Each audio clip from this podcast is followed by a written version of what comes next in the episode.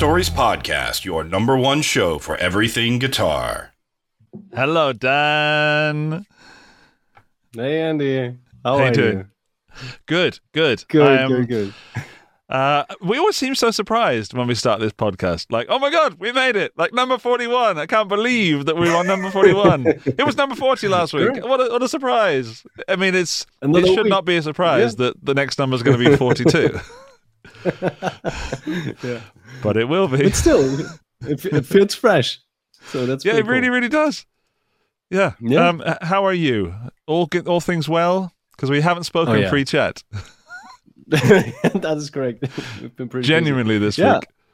Well, I'm still on, on uh, parental leave, so I'm still enjoying the sun and the kids. So that's pretty cool. Oh, mate. Taking some time away from the guitar and uh, you know, not not breathing, thinking, and and what else?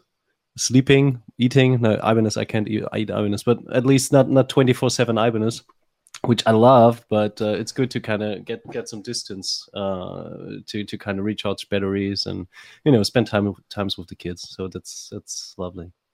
Yeah. That's good. I'm happy for you. Happy for you having all that time off. I'm not at all uh, envious or angry or planning to take you down in any way. I, I feel good for you.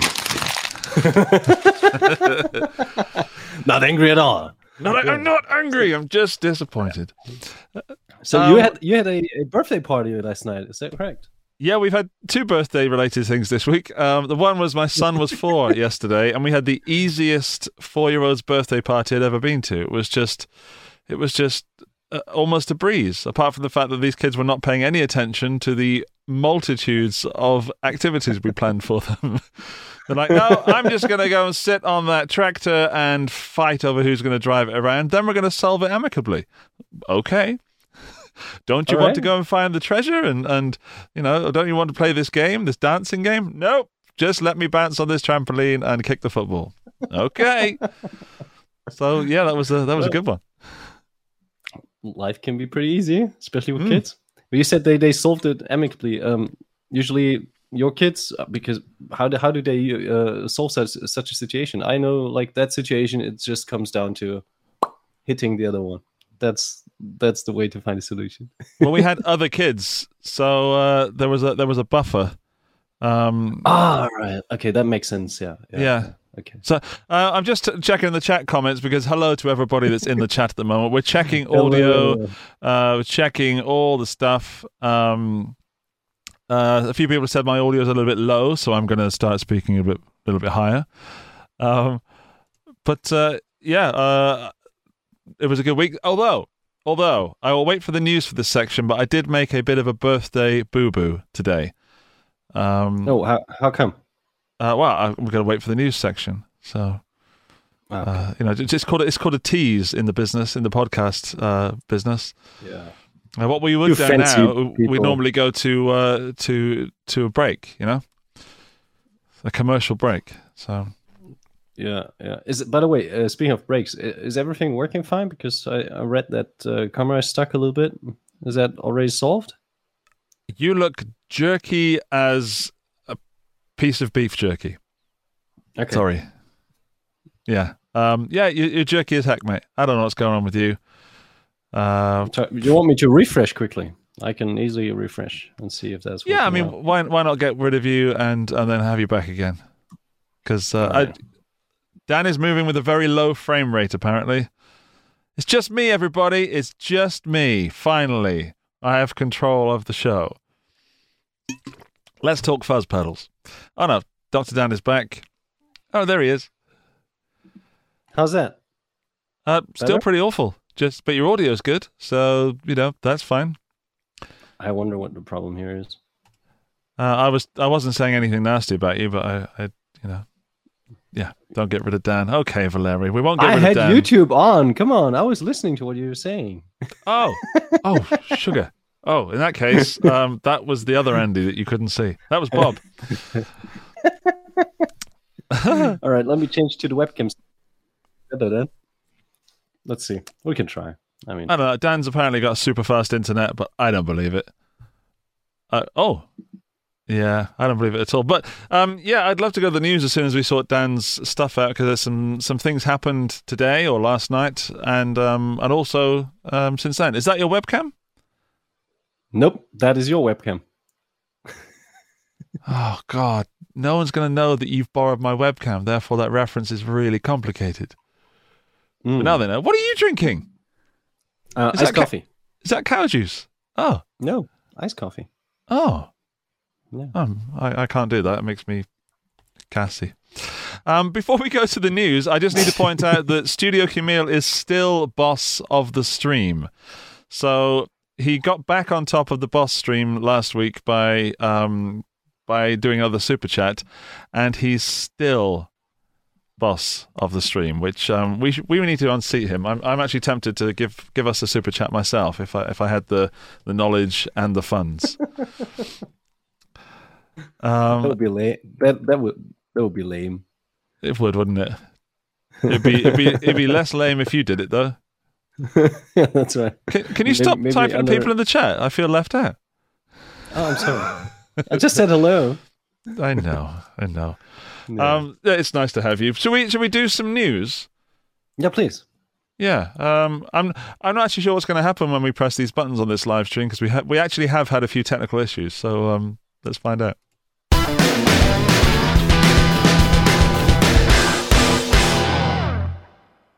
Boom. Oh, we're back. That was loud. That was Yeah. good. All, all we did was just just do that. I'm going to turn that down a little bit. Um, in fact, I don't think the audience heard it. Uh, news. First news. Let me get my my OBS screen up. We've got this one, which is there was a fire last night. Um, so this is serious news. A structure fire in Huntington Park, uh, where uh, boutique amp distributions build all their stuff uh, which includes things like Friedman amplifiers, Morgan amplifiers, Wampler pedals, and the rest of stuff they do.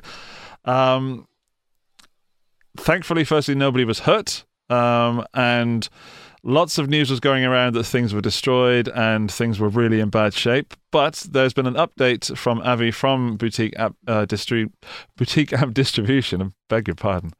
And uh, he said that the manufacturing building was ablaze earlier this evening. The fire department did an amazing job. Hang on, let me bring that so everybody can see it. There. The fire was an amazing job. The fire department did an amazing job in preventing the fire from consuming the entire structure. The firefighters are the true heroes. They absolutely are. Uh, the back portion of the building, and um, there's a portion of the building that is not part of boutique amp distribution. And uh, that's the part that was on fire. So it's not actually boutique amp distribution that was on fire. It was the other part of the building, which was leased by somebody else. And um, I was talking to our good friend Henning earlier, who happened to be, as he is, on the phone to another person whilst I was talking to him because, you know, two hands. And he was talking to Dennis Schock from Boutique Amp Distribution. And Dennis said that um, they'd put up this um, this wood wooden wall of two and a half centimeters thick. Uh, is it OMC, OFC, something, something with O in it, and um, that stopped the fire. Believe it or not, a, a two and a half centimeter wooden wall stopped the fire from going into boutique amp distribution. Wow. So uh, yes, they're fine, but now they're sadly suffering water damage, which you can read on screen if you if you're watching the video, because of course putting out fires require water, which is it's kind of sad and ironic. But uh, Mhm. it's going to affect everybody. But uh, I guess we don't know how much. They don't know how much. There's no official statement I've seen yet because they said they were going to send it to me and they haven't. Let me just check. No, but um, yeah. Any any thoughts on that, Dan? Well, making a already tough situation already even more tough with uh, spare parts and you know the general Yeah. supply situation. But like you said and like you wrote, it, it could have been much worse. So I'm I'm very happy to hear that. Uh, yeah, they just like suffered some some some damage, but it wasn't consumed all by the fire. I mean, we've we've seen that, especially with the bushfires and stuff like that. You know, when buildings are gone within minutes Yeah. and uh, you know, especially you know they work with with uh, with wood, obviously. So that's stuff that's that's pretty easy to burn. I mean, Absolutely. well, well, hopefully the guys can get it up and running very quickly. That would be good to see. I hope so. Uh, but again, you know, we'll we'll. I can't. I was going to say something like I was a real news presenter. We'll keep you posted. We won't because we don't know anything either. I was just trying to be positive and, and wish them well. So, uh, all the guys, if you're listening, because I know you do, I wish you uh, well from us at the Guitar Stories podcast. And keep making amps and pedals, please. We need them. The world needs your stuff. Uh, news item number two is that it is my birthday in 10 days' time, which we kind of mentioned on the podcast last week. And I've posted a video on the channel saying that uh, I am officially now giving away 40 prizes thanks to the brands that I've partnered with. And um, the channel needs to have 40,000 subs. It increased today by 300, which is more than it has done in a while in a day, but we still need to keep going. And I've got some awesome prizes, and I thought we could give a little sort of preview because I'm doing an update video in a few days. Um, Oh, yeah. To actually nail down what it is that we're giving away, because I only knew certain things. So, would you like an update, Dan, and people of the podcast? Absolutely. Good, because I was going to do it regardless of what everybody said. Because I want to. Uh, I'm just bringing up, just bringing up the the spreadsheet now, Dan. You know, because I'm that organised. Uh, Wow. We have um, in almost Didn't you give away alphabetical order. already a What? couple things? Didn't you give away already a couple things with yesterday's video that has already 2,000 clicks? No, nothing. You got No? Nothing. in, the, in the thumbnail? I can see some things. Oh yeah. Oh, just no, sorry. Hang on. You mean give away what things are included? I Yeah, thought you meant yeah, give yeah, them away, as in give. Well, No, that, no, no, that's a new thumbnail that I added today. Once I had things um, locked down. So All right. Okay. here we go. In almost alphabetical order, we have uh, a Vespa fuzz pedal from Beetronics. That is awesome. I've played it. I have one. It's brilliant. We have um, a Bulldog guitar hanger, a very high-end aluminium guitar hanger that I, that I have also. Uh, A Carl Martin Plexi Ranger. Ooh. A GR. Hang on. You have to. What is this? Probably a GRX 40. A GRX forty. Yeah. from, From- Ibanez. Where's the jingle? Oh, I can't do spreadsheets and jingles. From. Do you want to say it, Dan? Ibanez. That'll never not be funny. Um, so yeah, we're giving away a guitar. Th- thank you, Dan, for organising that. Um, yeah. you're a legend, and um, someone's going to win an Ibanez. Uh, IK Multimedia are giving away AmpliTube 5 Max plus Total Studio 3 Max plus three lots of 500 custom shop credits, which is a total value of about uh, 500, 1,000, about two and a half thousand euros, um, which is awesome. Uh, iZotope are also giving away lots and lots of stuff. Uh, a Mix and Master bundle plus some community appreciation bundles. We use iZotope software on this podcast, so we love them. Jupiter Effects is giving away a pedal of your choice. Hmm. I won't give away everything. I'll just give away some things that I've already announced. Um, Orange are giving away a Terror Stamp. Walrus Audio are giving away the new Polychrome flanger, which is the one we talked about on the show uh, maybe last week, the week before. Uh, we've got some stuff from Two Notes, some microphones from Lewitt, and um, some guitar courses and one-on-one Skype sessions for for learning with uh, a certain friend of mine who used to play with Brian May, Mr. Jamie Humphries. Ooh. So yeah, Nice. so there's some great prizes, and I'm so happy that, that everyone was su- super involved in, in getting this done. So I hope the channel reaches forty thousand, so we can give them away. Hmm. no.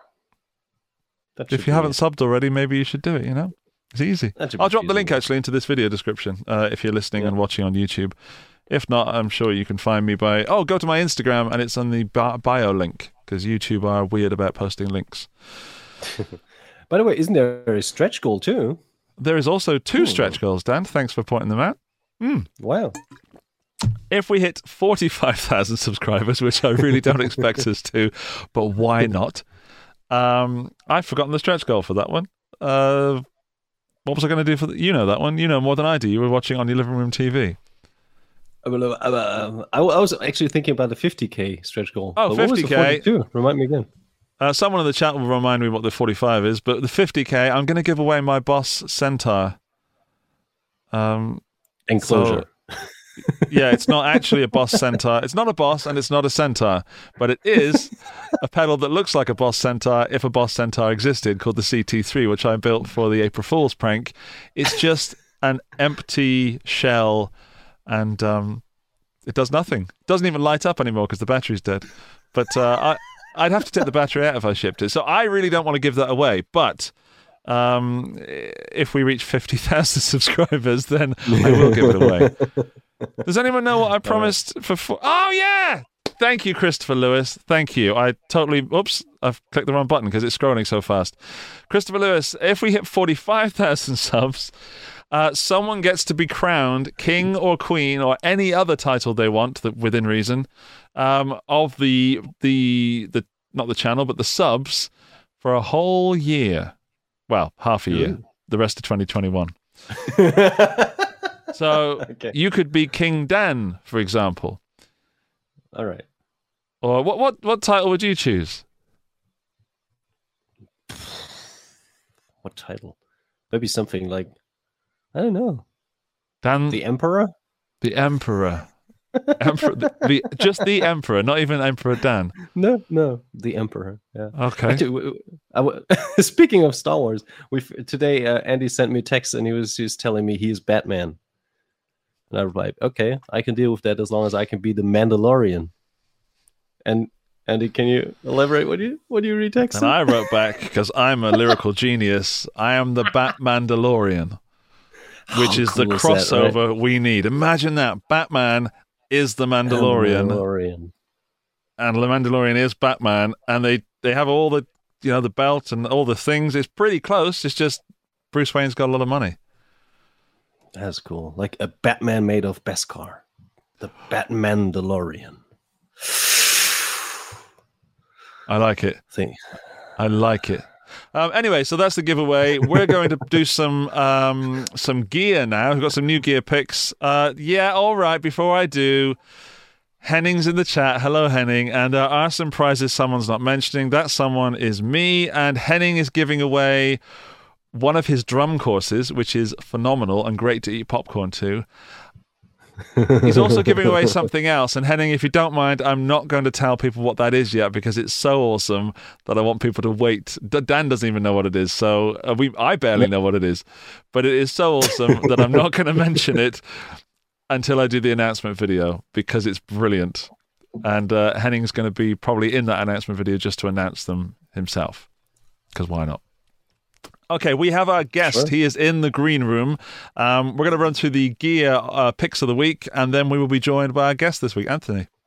Yeah. Dan, do you want to go first? Yeah, please. So let me just quickly switch it. Dance, pick up the week. Dance, pick up the week. Pick Hi. up the week. Hello. Hi, Dan. Hi. Got some gear for us? Maybe. I really hope so.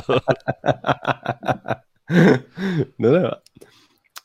Um, actually, I'm just wondering why you don't see any gear because I'm switched. Oh, let me quickly just cameras here because otherwise Obi.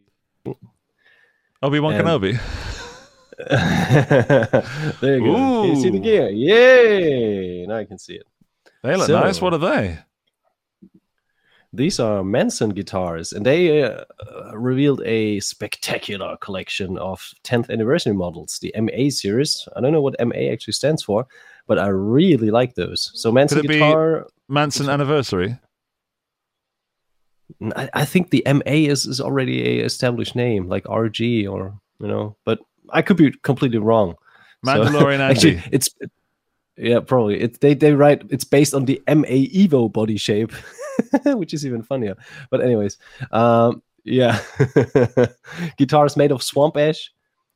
Uh, 10 unique guitars with like very cool um specs like um sustainiacs in the bridge position and so Nice. many knobs yeah that's that's pretty cool and and the colors um let me just browse you through a couple colors these are pretty wicked look at these that is that nice I'm still seeing the same image. no why is that I wonder why is that? It should refresh within a second. The Batman, the Matt Batmanson DeLorean. That's also Oh, good. yeah. good. Look at those. They are sparkly. They are sort of T-shaped. They Yeah. is that are they B benders or something behind the bridge on that one, or is that? Oh, no, that's an effects pedal built in, isn't it? Being Manson. Yeah, yeah, yeah, yeah. Correct. Yeah, yeah. So you've got so much. I think um, they have a, a custom circuit like uh, a Fuzz Factory or a Night Sky or stuff like that, and um, you know, roasted, that. roasted, yeah, roasted uh, necks with flame maple. Um, ebony rosewood or roasted fretboards and so many knobs. I, I'm I'm just intrigued just to fiddle around with these, you know, and, and just give them give them a little bit of a try run on the pedal course. I mean, they look cool, and especially the Yeah. blue one. I thought that's this is something that you might enjoy too.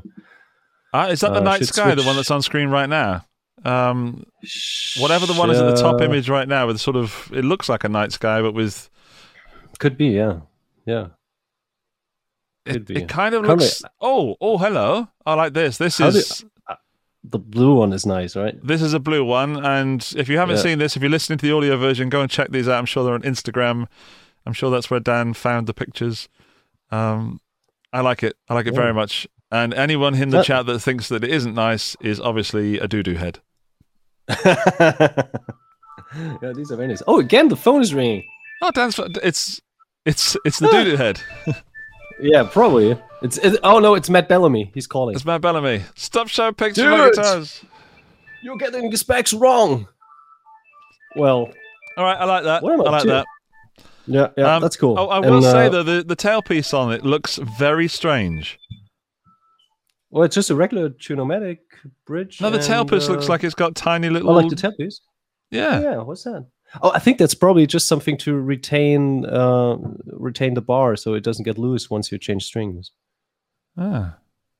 Ah. You know, Oh well. because that's that's one of the most tedious things when you have a when you have a Les Paul and you, with a nice top and you change strings and then all of a sudden the hardware is kind of stretching on, yeah, over the top. Oh, that's B stock now. Yeah. Got a house full of B stocks, mate. What else have you got for us, Danielson? Uh, number two, pick number two is uh, this little fellow. And it might take a second until it's there. Do you know this guy? That's Lee Malia with an Epiphone RD, his signature Epiphone RD, and I That's love that. Epiphone RD.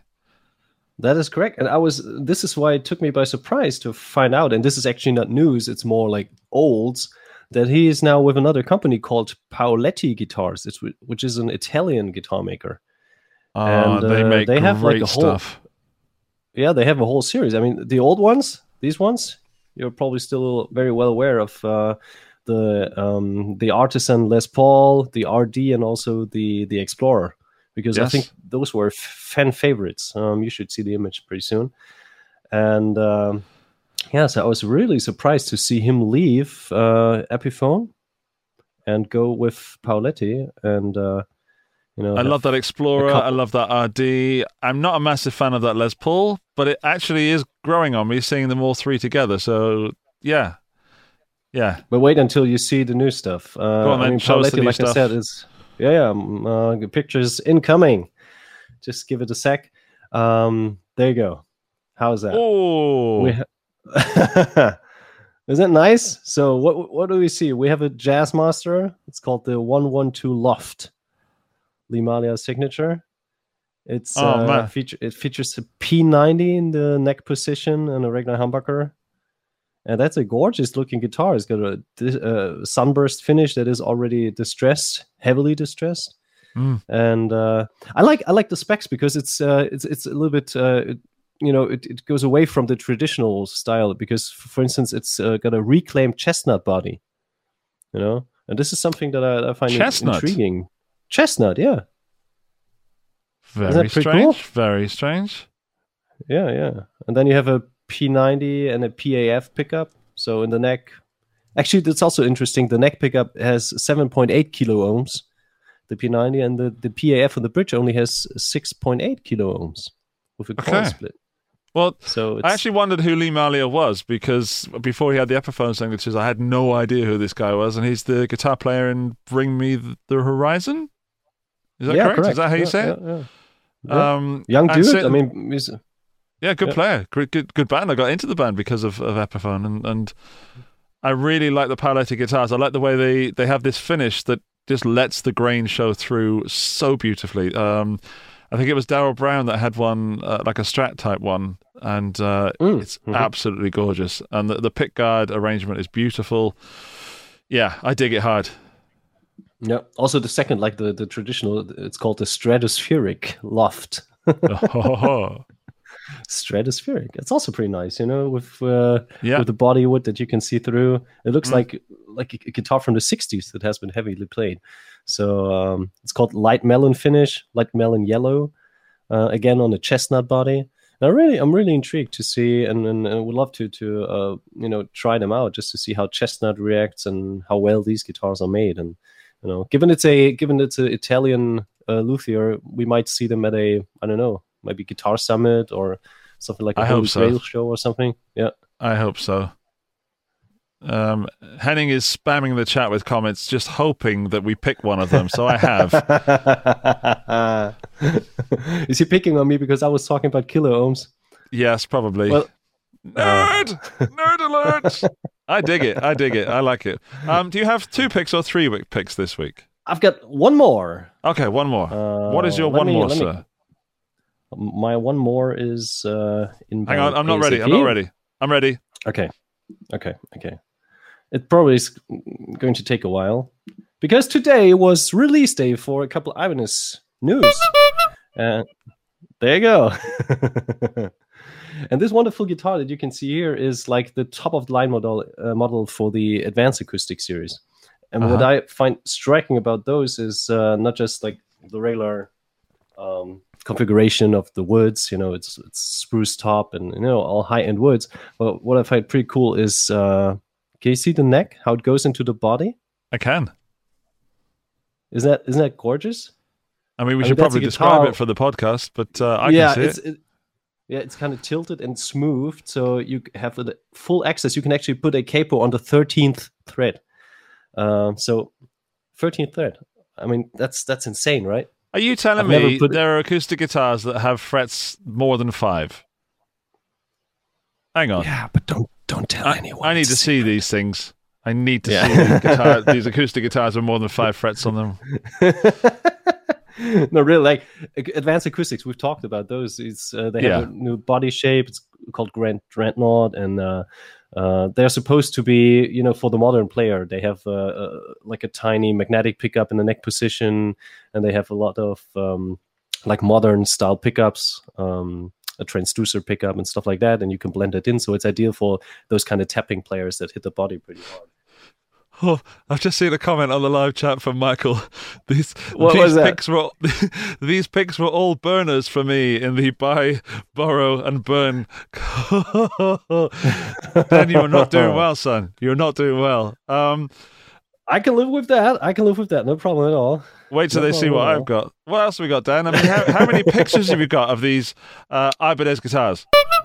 Well, well, that's just that's just the same. It's called the AAD uh, 400, which is Yeah. top of the line model.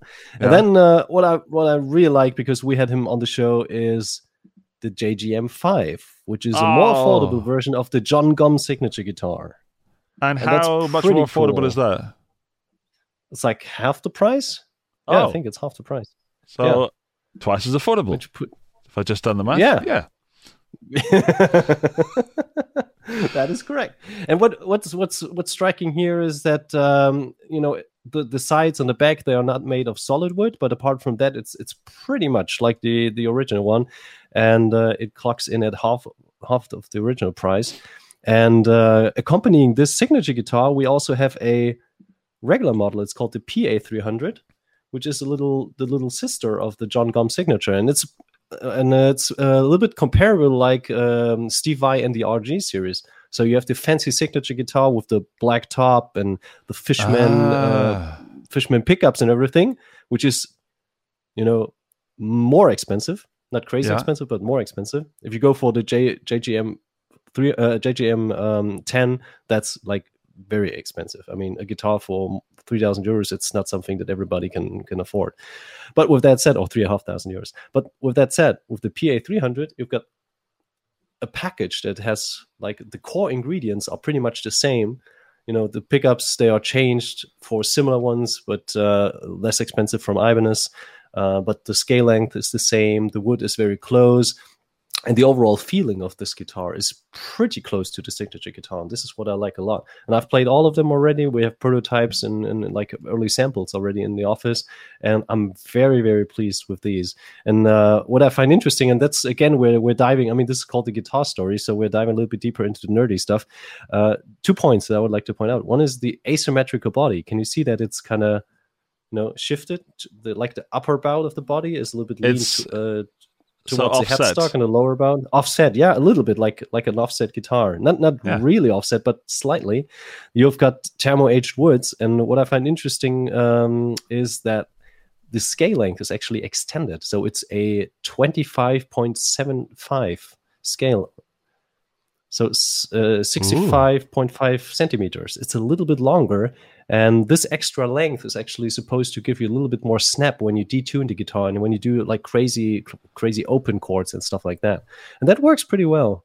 So i tried like i said i tried it already a little bit and i'm no by no means a, a uh, fingerstyle player but uh, the resonances and the sounds that you could get from those that was that was uh, pretty good. So uh, yeah these are my picks and uh, everyone who's who's in the market for a more modern progressive guitar check out either the aad or the jgm or the pa300 a lot of interesting offerings and uh, yeah they they got released today so i, I found it was a pretty appropriate um, pick of the week Yeah, and I just realised I've been playing the wrong Ibanez jingle. It's that one. there Beg you your pardon. Beg your pardon to all the people that were expecting that one. it's much more pleasing Yeah, the bicycle horn is for for no one. That we don't even have. We need a, a someone to, to, to deserve a bicycle horn, but we do have the DJ air horn. But I'm not going anywhere near that. Okay, interesting picks, Dan. Shall we Yeah. just do mine and then we'll talk to Anthony? yeah of course I've only got two this week. all right Andy's pick of the week. Andy's pick of the week this week. Here we are. The first one is this one.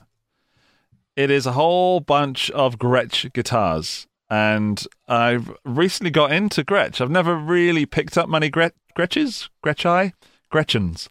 And I went about to Klangfarbe, I picked up a few, and I was really surprised how much I like the more affordable ones. Like it's pretty clear that if you're going to pick up a 2,000 euro Gretsch or 3,000 euro Countryman or something, that that's going to be a classic guitar. Uh, and the Brian Setzer one, but I picked up the ones that were sort of sub 500, and they were really fun and a really cool alternative to like an Epiphone Les Paul Jr. or something. Um, but now um, we've got these two new models from Gretsch, the Streamliner Center Block and the Center Block Junior P90s. So I've got a bunch of pictures for those people that uh, are in the visual world. Um, This is the Junior P90 on screen right now, and it's like a champagne finish. Uh, don't quote me on the colors because uh, I am not a nerd. But uh, there's, there's another one. This is called Minty Green Green, and uh, it's got a Minty Bigsby green. Minty Green. I, I'm making these names up. To describe them, this is a smaller body, so it's a junior. So it's not like a sort of three three five size. It's more, um, it's more like a Les Paul Junior size, but it's semi hollow. It's got Mm-hmm. a Bigsby trem on some of them and a hard hardtail on some others. They're all P90s. Uh, it's got some really subtle inlays on this, which I, I can't quite see what they are from the pictures, but they look kind of like I don't know, like like hexagons or, or something like that. And then they've got, Hmm. You know, a, a, a tort guard, which is which is gorgeous. Um, I It think fits, that they've fits the nailed the design. finish very well. Absolutely. yeah. Um, let me just. I'm trying to just pick there. This is my absolute favorite. This Whoa, one mhm. is. I'm actually going to find the color for this. This is gunmetal, even though it looks blue in the picture. This is the. Wait for it. Wait, hang on. Wait for it. Ibanez fans. G2622T-P90 gunmetal. Love it. Uh, it is more pretty cool 335. It's a bigger body. Um, Mhm. And they're only, I say only, they're about 599 for this in euros for this model. Mm. uh, or five five nine, and five hundred for the. Hang on, five five nine for the ones with the Bigsby, and a little bit less, like fifty bucks less for the the hardtails. Um, so Are these- yeah, The pickups, they, these are P90s. Is that like a metallic cover? it's like a like a staple um staple color. Ah, all right. That's Um, cool. I, I, I'm I'm digging this color hard. I mean, this is a very This- subtle kind of blue grayish. Uh, Very tone. nice. It's kind of like a like a yeah. dark pelham blue, isn't it? Like a Yeah, yeah. like if you tried to paint pelham blue, but you just painted black and didn't wash your brush properly. That's what that looks like. Oh, all right. They do one in tobacco burst, which is probably not called tobacco burst, like a barrel burst. Um, Mhm. They do the same color in the junior, which is hardtail, and Oh, the tailpiece. hard- the tailpiece. hard, yeah, the is V nice. tail piece. I just think it's gorgeous. um, It is. It It's is. got- it's got a slim U neck as well, which I've never played in my life, as as far as I know. So, yeah, we'll we'll see about that. See if I can get one there. So hopefully, there's lots of love for this in the in the in the chat right now because I think these guitars are brilliant and they're priced appropriately. Mhm. Um, the bodies. I think it's did, great. You, did you already mention the body woods? no, uh, let me let me go up. Um, the body wood is wood. Uh, no, All it's, a right. lam- it's a laminated mahogany mahogany body. Uh, Okay, that's at least on, on one of them, uh, a NATO neck and a laurel fingerboard. So they're using slightly alternative woods, meaning the price comes Mm-hmm. down, much like uh, other brands these days. Yeah, yeah, that's a good point. Um, with semi hollows out, I'd always go for laminated sides and, and, and backs, and I mean top, obviously, Mhm. because otherwise it's just you know you get- you get so many dings and dongs over time if you play it. There's no point in having solid woods on a on a jazz guitar. Doesn't Yeah, doesn't the any the, the the spruce cent- there's a spruce center block, sorry, on the larger ones that I, I forgot Uh-huh. to mention. All right, Um, cool. So giving it that little bit of snap. Uh, yeah, I, I'm so into these guitars. I I, I wanted you- to play one. Are you trying yeah. to get them on the channel too? Uh, of course, and I may have already succeeded. Who knows? Oh, right. Who knows? who, who knows? Um, well, I can always pop to Klangfarbe in Vienna. They'll always let me play them. So uh, I've always got access to Gretsch. Uh, I'm going to move on to my next pick, which is the new pedal from TC Electronic, which uh, I managed to review this week. And I just happen to have the only one in the world. So, you know, it was pretty fun to do that. humble brag. humble brag. Not so humble. Uh, I dig this pedal, Dan, so hard. It, it, it, Yeah. and I'm, I'm not saying because they sent it to me and I have to say nice things. You know that's not the way I operate. I was so surprised by how much I loved this 55 euro pedal. Uh, it is, it is staying on my board. It is so good. I had so much fun with it. It's it's just like a like a clonny kind of overdrive, but with a fat mode, and there's a few more tricks up its sleeve. It's just good. You know, you just come across something sometimes, and it's good. mm-hmm. That's it. It's Did good. it- I think when I read about the pedal, I saw that uh, was it the company itself, TC Electronics, that des- described it uh, like in comparison with with a dozen clones, like ten times the clone power or something, or was it someone else? I'm not sure. I didn't read that, and it wasn't me, but uh, Okay, I don't know. But I, it's one of those pedals that I don't care what it's based on. It's 59, 55 ish bucks, and it sounds great. So Hmm. what's to argue? Uh, and it's also not Mm, a rebranded Behringer pedal, which people are, are asking a lot. It's it's a new design from TC. that's pretty Um, cool.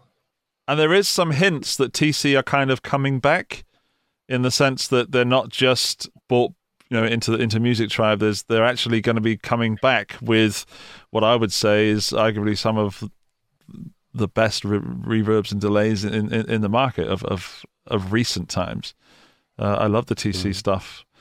Since Music Yep. Tribe, since they joined Music Tribe, sorry, and since uh, they're Behringer owned, things changed a lot.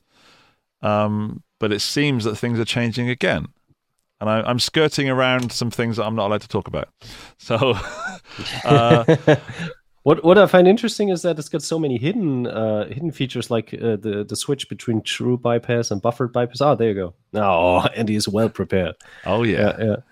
So that's that's stuff that you find on on uh, pedals in that price range necessarily. And um, did you mention in the video because I I kind of didn't watch it from the very start that it's limited edition.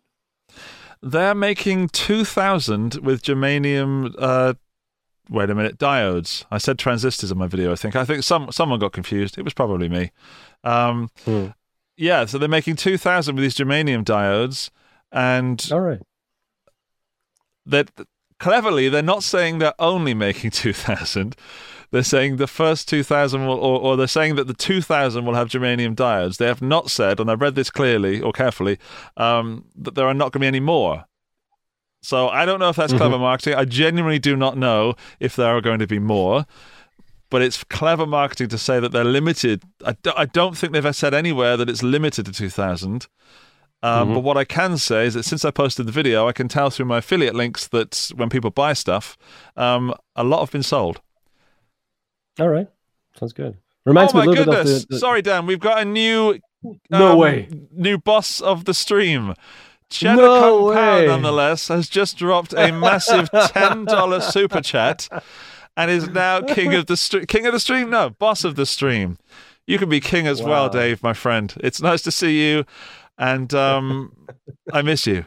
Sorry, sorry, I overexcited them, but um, yeah. what were you going to say, Dan? I was just about to say that uh, it reminds me a little bit of the the PV guitars, the new old stock ones, where they said that they are they're going to build the first ones from their old NOS uh, wood library, and then Yeah. kind of proceed with with the next batch with with newer woods. Uh, so that could could be something. I mean, two thousand pieces is still a lot, given that that the pedal hype that we currently see. You know, pedals they are hyped uh, one day, and then two weeks after that they're kind of forgotten. Um, you know, after that But initial rush. For me, that's a that's a will- top tip. Dan.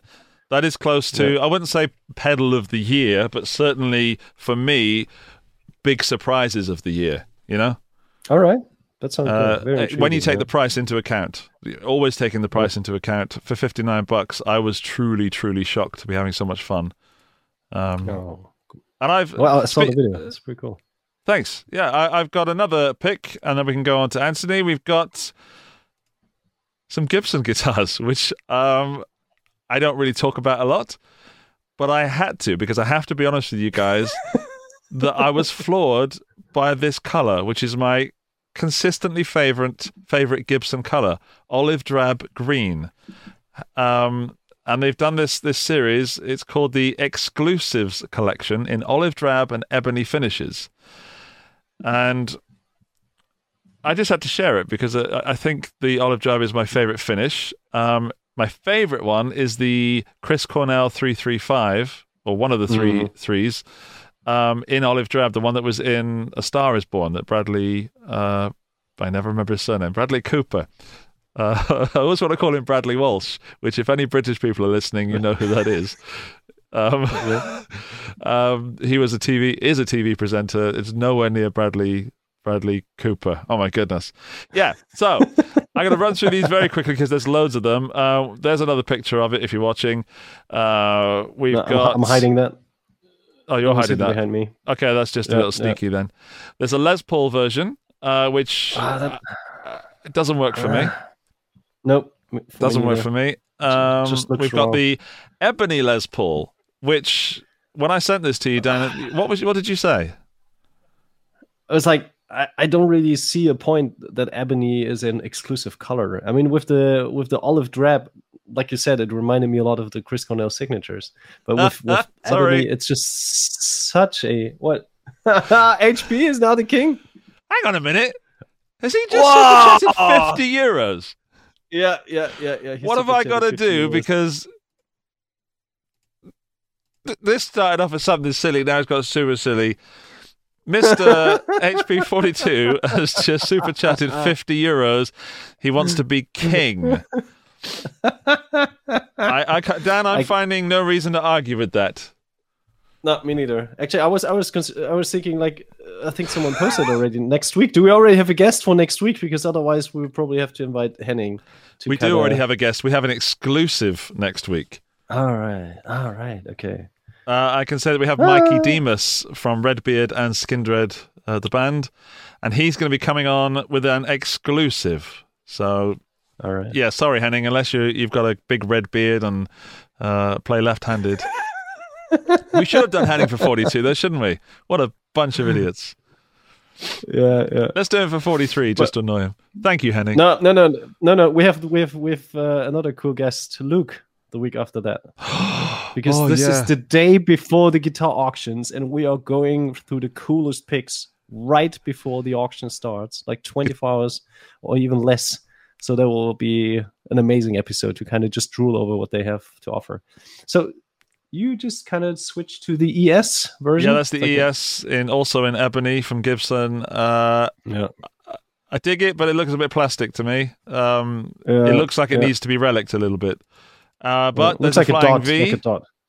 yeah, Okay, fair enough. Flying like, V like the and- gothic, like the gothic ones.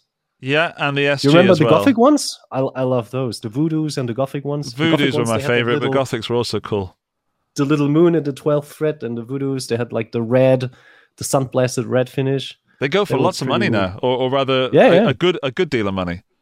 Do you remember they had pickups? Those kind of they. I think they had translucent pickups, and they had the the the copper was very reddish, so Yes. it looked pretty cool. Yeah, yeah. Yes, But the SG, like this is the prime example why I was a little bit like surprised that they called it the exclusive collection. I mean that that SG just looks that's an like, ebony SG. There's there's no, like an I- ebony SG. There's nothing nothing special about that at all.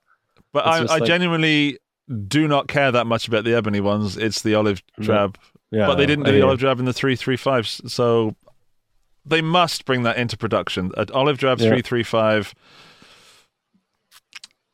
It's just a beautiful guitar. That color just absolutely nails it. Absolutely nails it. Not the Les Paul special. That that was pretty pretty sexy. Yeah.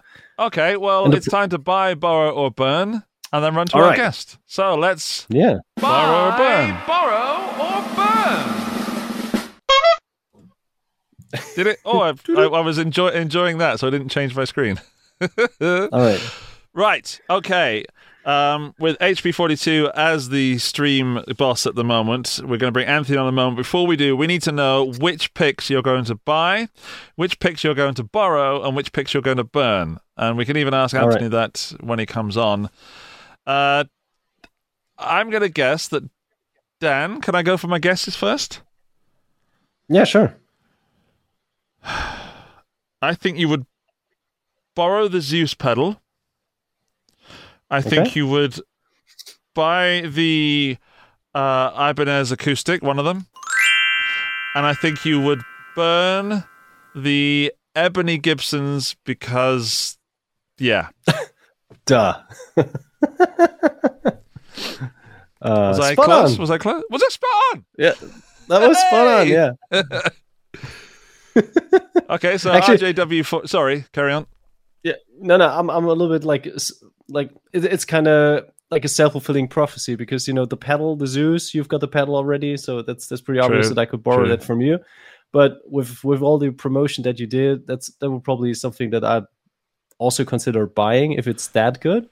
The only, and this is maybe a letdown, but the only thing that kind of you know you said that, that the tone was so great and i was i was checking where i read about the 200 uh the 200 uh clones oh no 2000 Klon Centaurs and uh, that was on gear news and let me cite gear news and this is like a big letdown they say like um i'm a little bit disappointed by the sound in the videos sounds a little bit flat and very generic and they have linked your video Yeah, Gear News, if you're listening, they wrote, there's a demo. they didn't credit me at all. I appreciate appreciate you posting the video, but you know who I am. I know who you are. Put my name on there. All right? Let's Yeah. be friendly. so and there claudius is, next there is time no way that my video sounds flat. You can go jump. And I mean that. Me and you behind the bike sheds after school, we're going to do it. We're going to see who's flat. oh boy i didn't mean to like put you in a rage so yeah You know me, I off. occasionally go off on one. Um, let's just do Yeah, Henning, yeah. Hennings, burn the Epiphone, borrow Ibanez acoustic because he knows Danny will send me one. I don't think he will, not after your behaviour tonight, Dan. Uh, Henning. Buy the Paoletti or Andy's hair. All right, Dan, do my pick. Let's see if you get it right. all right i'm doing your pick um you uh, you would have a hard time burning any of this stuff but you would definitely go to buy the Zeus, to borrow the Paoletti guitars, and ah well, uh, they're probably not too special. Yeah, but probably borrow the Paoletti guitars and burn the acoustics. You're pretty close. Pretty flipping All right. close. All right. I wouldn't actively burn those acoustics, just so you know. We've got six choices, so seems rude. But I would. Can we take the Zeus out of it because I, I already have it? So that's so that's a Okay. bit silly. Sure. Well, then the the olive drab Les Paul special. Yeah, go on then. That'll do. but what I'd really like to do is I would really like to um, have the Paoletti. I think that I would possibly buy a Paoletti. Uh, like the Jazzmaster version. Yeah, I think I I- like I- it's it's very close for me. It's very close. Hmm. Um, yeah. So we're close. We're close enough yeah. that I will accept what you said. I just just don't. I don't want to burn those acoustics. But there's what else could I burn? Yeah. You could you could borrow one from me. You know, I've got them at home already. So this might Yeah, I mean, if if you're going to lend that to anybody, it would probably me, right? yeah, of course. Yeah. Next time you visit yeah. me. Yeah, sure. Yeah, First time I visit you. that, that is right. And we've got we've got a studio to build. We have. We've got tasks to do. Um, right. Well, we are an hour into the show. We're running a little bit long today, and we would love to bring in our guest because I like the impossible. Dan, are you a fan of the impossible? Absolutely. I, I hate routine, and I love if someone says, "Well, that's impossible," because then I want to kind of nail it, you know. Yeah. And uh, I mean, actually, we, we're late today, but we're also late like a week. But uh, now We are late a week. here. But I had a lot of fun last week with Orange, and there was a lot of stuff going on that I can't believe it happened. So I'm actually quite Yeah. thankful that we're a week late. Um, but Yeah.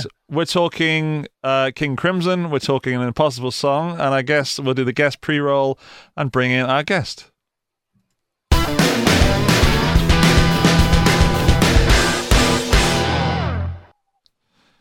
Oh, we'll bring him in in a second. There he is. Hello, Anthony. Hey, Hello. Hey, how you doing? I'm great. How are you? I- I'm good, Dan. He's on our main screen at the moment. I'm just trying to sort out the screens because they've all been reset. So uh, hang on. Um, hey, congratulations on uh, 40,000. I, I know it hasn't totally happened yet, but I saw the video about the uh, the giveaway and I can't wait to fill in the form and uh, get a chance to win something. thanks, man. Thanks. Yeah, it's it's not happened yet, but you know, people might be listening in the future, and uh, it, it might. Ha- it's going to happen at some point. Um, I can't believe how quickly you've grown from 30 to 40. That's really stunning. Good thanks, for you. dude. Thank you. Yeah, I mean the, the the channel's great fun, so it should be. And also, uh, I'm also filling conversation because I've got this spinning beach ball of death at the moment, and I'm hoping we don't lose you. uh, you have a guitar, Well, uh, sir. You have a guitar. What guitar are you playing? Yeah, I have a couple guitars to share with you today. Uh, this one is a custom seven string that I had built for me. The luthier is based, he was in Turkey. Uh, now he's back in the US. He's an American working abroad, but um, wow! it's a really beautiful guitar. It's a seven string. It's made out of uh, Wenge and what is called Stradivari spruce. It's an Italian spruce that's uh, the same trees that Stradivarius used for his violins. right. And this is entirely handmade, no CNC carving or anything. So every curve, every seam, you know, all done by hand. It's a beautiful guitar. That is beautiful. Yeah. Wenge fretboard and Sapele um, inlays. You can't really see the inlays too well, but Mhm. This is my. Uh, they call it. He calls it the ATG7. Those are my initials, AT and G. Cool. And the back So that's- has a uh, magnetic neck, neck through. plate. Yeah, it's a neck Wow. through. Uh, the the the electronics are removable, you know, with the fingernail. This was before Pia was the Pia model was doing it. But a few years ago, I'm pretty sure I showed Steve this, and then uh, that led him to do it on Pia. but yeah, it's a really beautiful guitar, totally handmade. It's chambered as well, so it's it's solid through the. Uh, I think it's solid through the bridge pickup, and then I had it hollowed out uh, around the neck pickup. See if we can get a little more resonance on the uh, neck pickup. It's really, it's fun to play. the The frets are a little thin. I'd like to refret this with uh, thicker frets, but it's a beautiful Mhm. guitar. And then I have my nine string back there, my Ibanez that was just repainted by our friend Renee King that I thought I would show off. Wow. Wow. Nice one. Yeah. But this is a very unusual guitar. It reminds me a little bit of the um the Zap uh, the Zappa uh, PRS. Because it's so small. I don't know if I've seen that. Let's um, which one? The one, the one in the background. No, no, no, no, no. PRS did a guitar for for Frank Zappa's son, and uh, um, there Dweezil. was there was also Dweezil, yeah, for Dweezil, and that guitar was was a little bit smaller too, and had that very reduced lower uh, lower horn. Uh, I mean, this is completely like completely different different universe because it's a one off, but it's pretty cool. Oh, what what do we got here? Another piece from Yeah, so this is a new bo- Yeah, this is a new body painted by Renee, my neighbor. wow. and uh, she really liked this one. I think she did a nice job on it. It's a cool yellow, green, and red. Not not a swirl. It's just kind of like this snake sort of pattern. You can see sort of like a snake skin thing going on. Hmm. All of this is done by hand. Um, Wow. and no two bodies are alike because there's some randomization in the process when she's like spinning guitars and stuff. But the That's nine cool. string Beautiful. the Ibanez nine string, this one's really just pretty stunning. My camera is desaturated. I wish it had better color, but this Mhm. guitar is just Yeah. beautiful. Not digging and that. she did the back too, which is more of a traditional swirl type finish. Mhm. You can't really see it. I don't think the resolution is going to come through, but it's beautiful. I'm posting pictures on the Make Weird Music Instagram channel, but uh, I can't wait to get this guitar back together. It's got a Mad Hatter. Whoops, there's a fan up there. uh, it's got a Mad Hatter kit in it that I have to rewire. All right. Okay. Cool. Wow, that's a beautiful guitar. Yeah. But why nine strings? I am not like a super metal uh, player, but I actually play a lot of classical music. And I did this, uh, I took Bach's Piano Partita number one and arranged it for guitar. And it required beyond a seven string, and then it required beyond an eight string.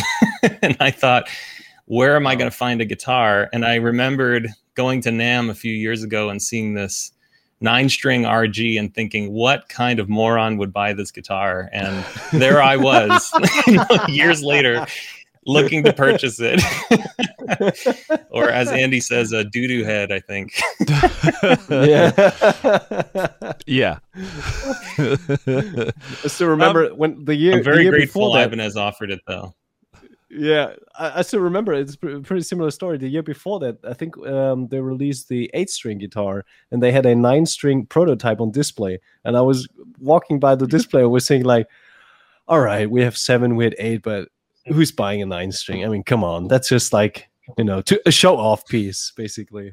And one year later, it was like a serious model, and you you ended up buying one. That's pretty wild. Yeah, it's funny. I I really thought it was the most ridiculous guitar I'd ever seen, and uh, then I was arranging this music, and I thought, geez, do you really want to go to like a ten string, you know, like a touch guitar or the Chapman stick? I'm not really. I can tap, but I don't like only tapping, and it just turns out this nine string was the perfect thing, and I tuned the low B or the lowest the string, the ninth string. I tuned it down to a B zero, which is the same note as a five string bass. So I have the full range of a five string bass and a six string 24 fret Ibanez guitar. I want it. I don't know why I need it. Let's let's It's, talk about it's so fracture. absurd, Can but it's really I'm- fun to play.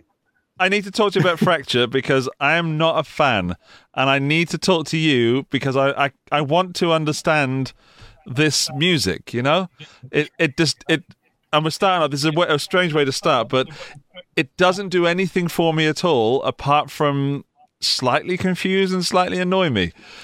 And so that's that's the normal response. You should be perfectly fine. You know?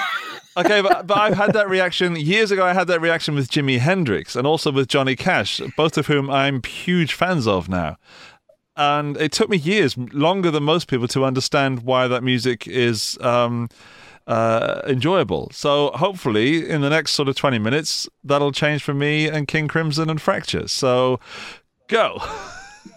no pressure. okay, so Fracture is this piece of music that's 11 minutes long and the most interesting thing for a guitarist is this three minute section called moto perpetuo, which means perpetual motion. it's an Italian term meaning don't stop, basically. So when you're playing, there's no rests for three minutes.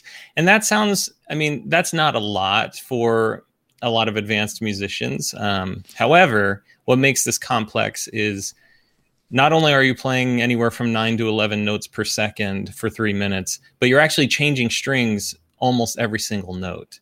So um, mm-hmm. there's a lot of right hand movement that if you're used to playing something like, I don't know, Dream Theater or Steve Vai or Joe Satriani, the picking technique is just so unorthodox if you're coming from that angle that you have to retrain yourself how to play. Whereas if you maybe come from the school of really, uh, I don't know, maybe like Al Di Meola or something like that. Uh, but even Al Di Meola tried the song and he said, "What the f is this?" and so it's you really have to have a special technique uh, to play it, and to learn that technique requires many years of study and retraining.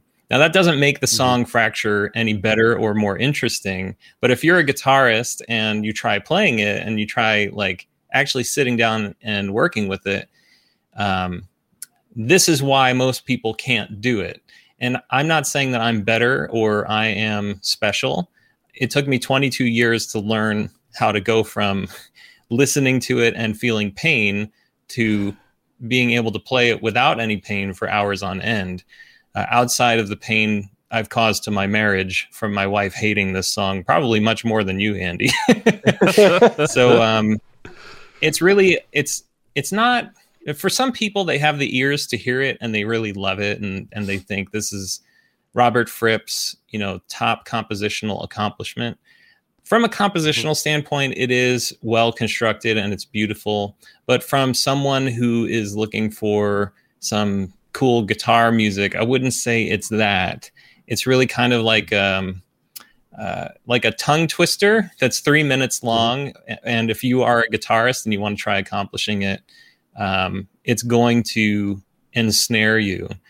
Uh, I'm not the only person who has tried this. There are several people, and I've talked to them in my book, um, Failure to Fracture. And one guy said, You're lucky it only took you 22 years. It took me 30. And then another guy said his best friend tried playing it and it completely wrecked him. It made him stop playing guitar altogether. So um, it's really a, a nightmarishly difficult piece of music that if you try to play it and try to play it as fast and clean as Robert Fripp, it will wreck you. wow. But correct correct me if I'm wrong, but Fripp has played that already a couple times live, right? So it is like if you, even if he states that it's it's impossible, like it is possible to play, but even as a trained guitarist, it's kind of tedious to play. Or do you find like real enjoyment when you play it, or is it just like, all right, I made it, like I I you know made the impossible? Like what's what's the point? Why did you like? What was the spark that initially made you want to learn everything and not just that little piece? Yeah, it's kind of funny. I think of it like um, climbing Mount Everest or running a four minute mile.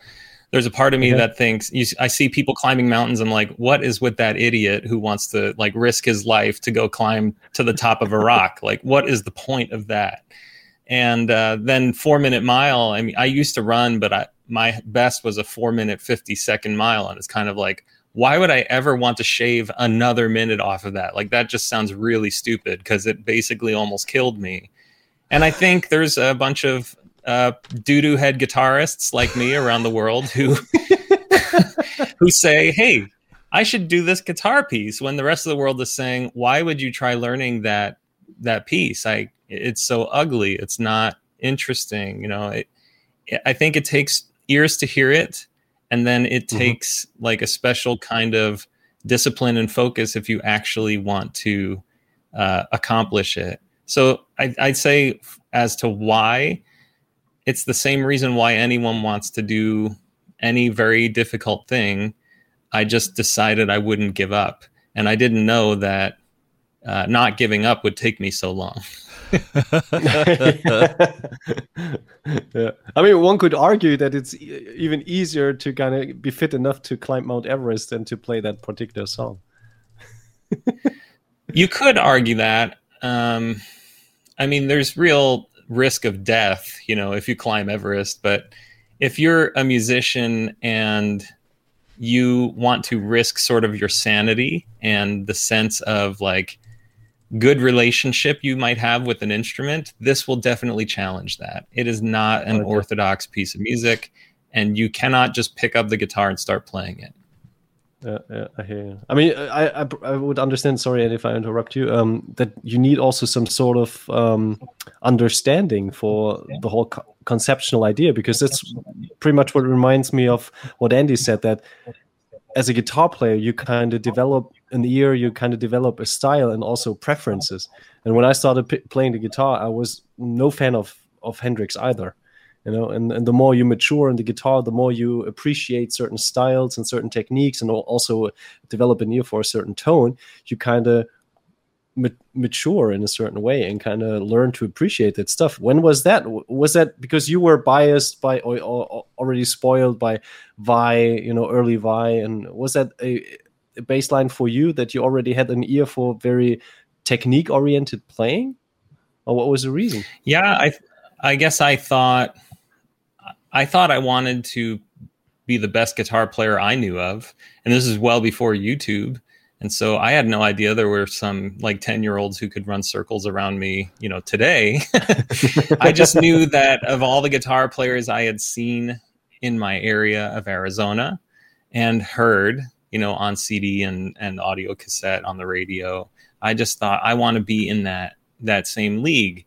And uh, so when I ended up working for Steve Vai, I realized you needed much more than just really great guitar playing, you need to be a business person, you need to be lucky, you need all of these other things. Because I was, you know, I was driving around with guys who were on the cover of Guitar Player magazine. You know, they had full page ads in Guitar World when I'm working for Steve, because Steve works with top of the line guitarists.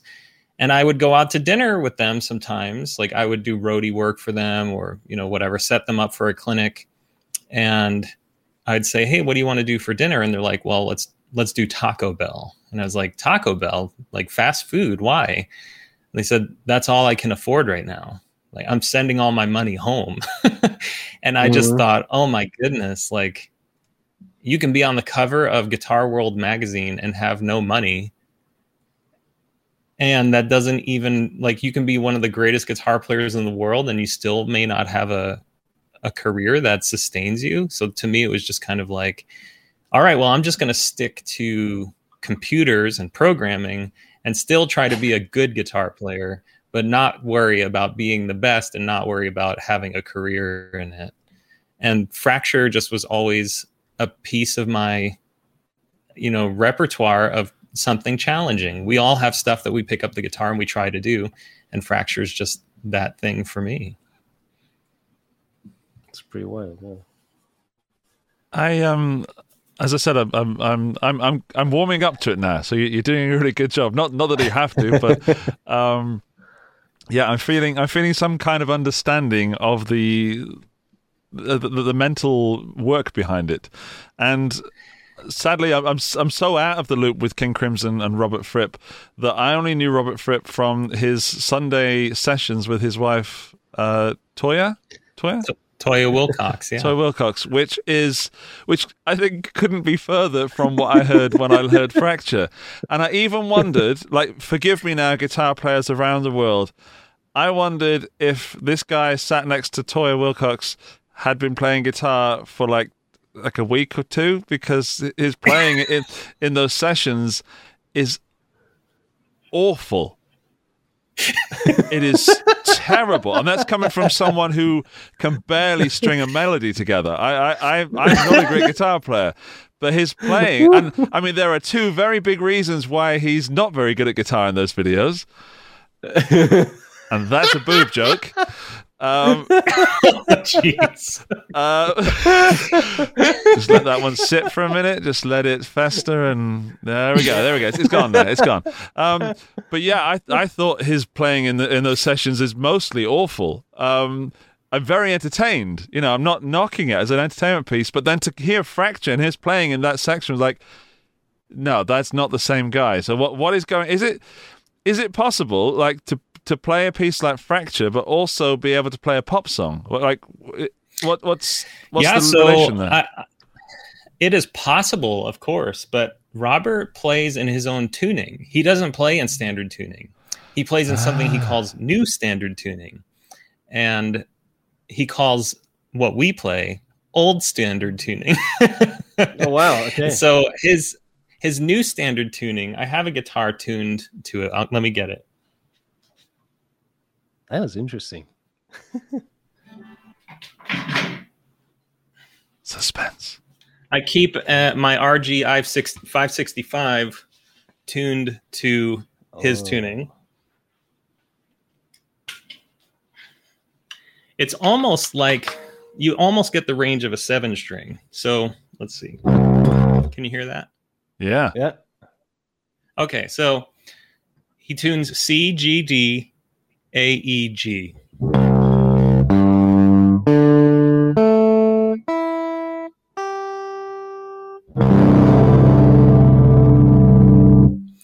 And so it's tuned in fifths, except for the highest string, which is a minor third above the second string. So what we call the B string, he actually tunes all the way up to an E.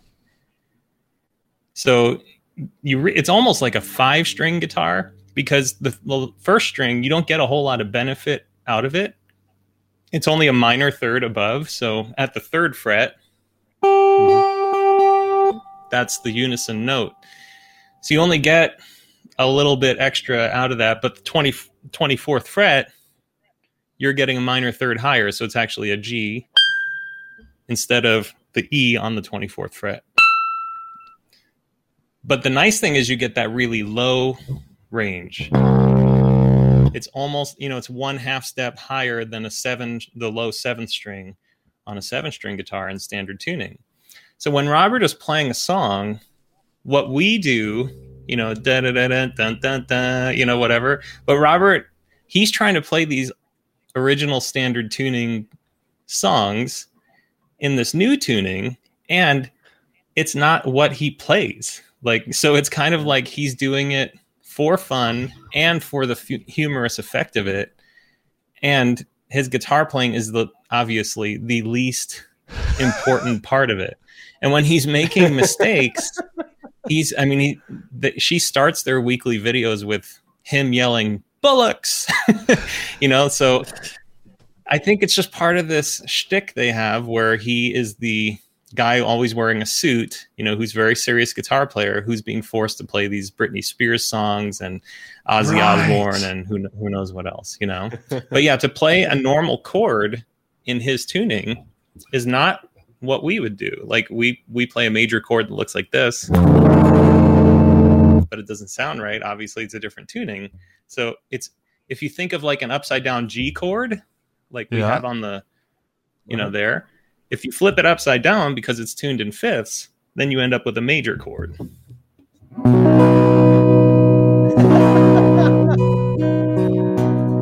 So it's Yeah. just it's like another way uh, that he's special and different. He doesn't play in standard tuning. He doesn't play pentatonic, you know, blues scales. I mean, he might, but he just he's oriented his whole life around the way that he plays guitar and approaches guitar. So for him to play, uh, you know, paranoid is not his thing. So it, that's also what makes it funny. And now they have this guy Sydney Jake, who um, who plays with them. Whom I'm actually interviewing him on Friday on Make Weird Music, and Cool. Sydney plays in both standard and new standard tuning. And um, Sydney's a super interesting dude, but he kind of brings the whole thing together. He'll play the the pentatonic riffs and the leads and stuff like that. Uh, but Fracture, Fracture itself is not even as hard as the sequel song, which is called Fractured, which was released you know, about Oh. 30 years later. And I do have a video of myself playing that as well on the channel. Okay. Um, may I firstly say thank you. I'm I'm I'm even closer to. I mean, I I'm I'm really excited now, and I I felt no warmth at all, and now I'm now I'm, I'm I feel energy. So thank you, but also apologies to everybody that's listening to this right now. And I'm gonna. It's gonna sound like I'm backtracking, but I'm not. I, I'm just picking on my appreciation. It was it's my lack of understanding, not Robert Fripp's playing, and and to kind of backtrack or to explain myself, I couldn't see the connection, and you- you've just explained the connection to me, and also. I wasn't watching his hands, so I wasn't watching what he was playing, and um, I believe that if I was watching his hands, then there'd be something wrong with me. So you might realize that he's not playing standard chords and the, the way he plays melodies is a little strange, but yeah, yeah. okay, Uh, if you want to see him shred, there's a video from 2000 where he's playing Fractured live in Germany. And the stuff he is playing is so absurd. I mean, it is just one of the most ridiculous displays of guitar dominance. I challenge any guitar player to watch that and replicate what he's doing. It's it's just mind bending. I can on my best days, I can play as quickly and cleanly as he's playing in that live performance, but certainly not in front of a camera, not in front of thousands of people. I mean, the guy is a total beast on the guitar. He just only does it when he feels like it or when it's appropriate. Otherwise, yeah, he's he's doing these YouTube things now. But I love it. I love that he's having fun. I mean, to be at that level that you're describing, uh, and to also do this thing he's doing on YouTube is that for me. That's what music is. It's fun. It's something to enjoy. It's something to share. It's something to make people come together, and it's the opposite reaction to what I had to fractured uh, when I first heard it. But now, thanks to you, I want to go back and listen to it and, and really get into that section. I, I I will be honest with you. I'm probably never going to attempt to play it but now at least I can I can feel a an, an in to understand. And mm, careful to understanding the emotion within that song. There Yeah. we go. Well, let me tell you just a few things about what makes it really hard. Uh, first of all, he plays with a sharp pick. He actually, I he recommended these uh, Dunlop Tortex sharp picks to me a long time ago, but he has his own custom pick made. Mhm. So he plays with a custom pick. It's a black triangle. It has this, um, what do they call those? The Celtic knot. It has a Celtic knot drawn on it. Right. I don't know if you can see it. It'll go out of focus, but it's a black triangle. So he only plays with these picks. They're custom made for him and the people who have studied with him. Then he does he only he doesn't like hold his wrist on the the bridge of the guitar to pick. You know, a lot of us will kind of anchor our hand on the mm-hmm. bridge. He actually keeps his hand completely free floating like this. Oh wow. Okay. So he he keeps his hand in this particular shape, and it, it looks like this. He told me you'll never play fracture unless you can do this. So that's bending your th- your straight thumb from this knuckle. So try this. Stick your fingers out, sort of like you're going to handshake, right? okay. And then Uh, curl hand. your fingers in as though you're holding like a pencil. I actually have a pencil here. So Okay. there's like enough room for a mechanical pencil. Okay. Yeah, there you go. You want it to be loose enough that it's not like a fist. Your knuckles shouldn't be white. It should just be curled around the pencil, right? And then straighten your thumb just like this and bend it from here down on top of your index finger. So Sorry, can't see my hand. Yeah. Dan, that wasn't bad, but your Andy, your thumb is is bent. You want a Oh, straight. it's got to be straight. Yeah. And you don't bend it from the knuckle at your wrist either. It's only this knuckle. Yeah, so I- Dan, I, I, can see. knuckle. yeah, so it you have to reconnect with it mentally. So the way he holds the pick is different. It's called psychophysical re-education, where you you re-identify how to use this knuckle and only this Okay. knuckle. Okay. And you move that thumb, the straight thumb down. What a lot of people do is they'll kind of force their index finger back underneath their thumb, and then they'll just practice, you know, moving this Mhm. joint only. Mhm. So he holds the pick like this, and he said, Anthony, unless you can do this, you'll never play fracture.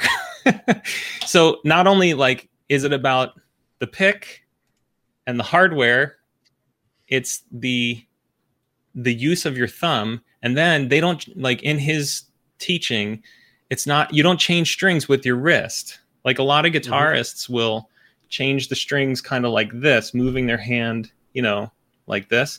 Robert moves the whole arm with the elbow. So your elbow moves your hand to the right position, and then your wrist keeps the pick moving. So you have to relearn, you know, this type of picking. And the reason is because when you're playing these songs, you're literally changing strings 10 or 11 times per second. And I'll demonstrate. It's like this. It's hard to see with the microphone. Oops.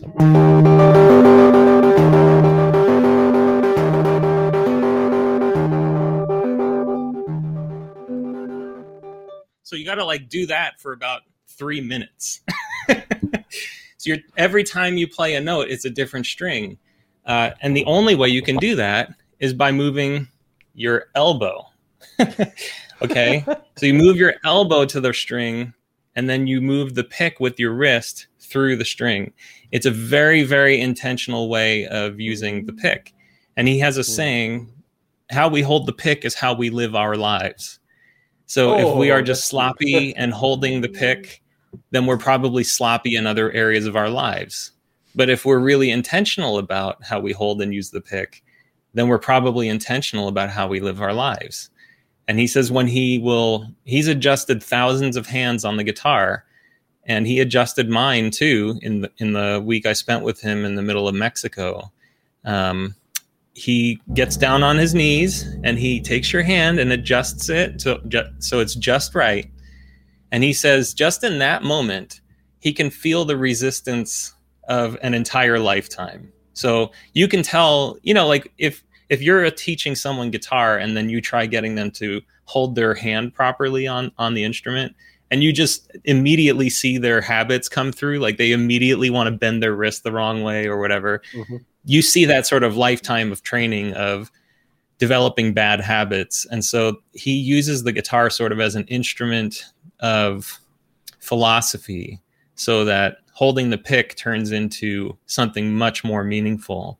And to be able to play fracture it requires a connection with your body and using your body and relaxing it that you just don't get anywhere else. And so uh, in the course i don't even remember playing the guitar. Like I, I spent a week in his course.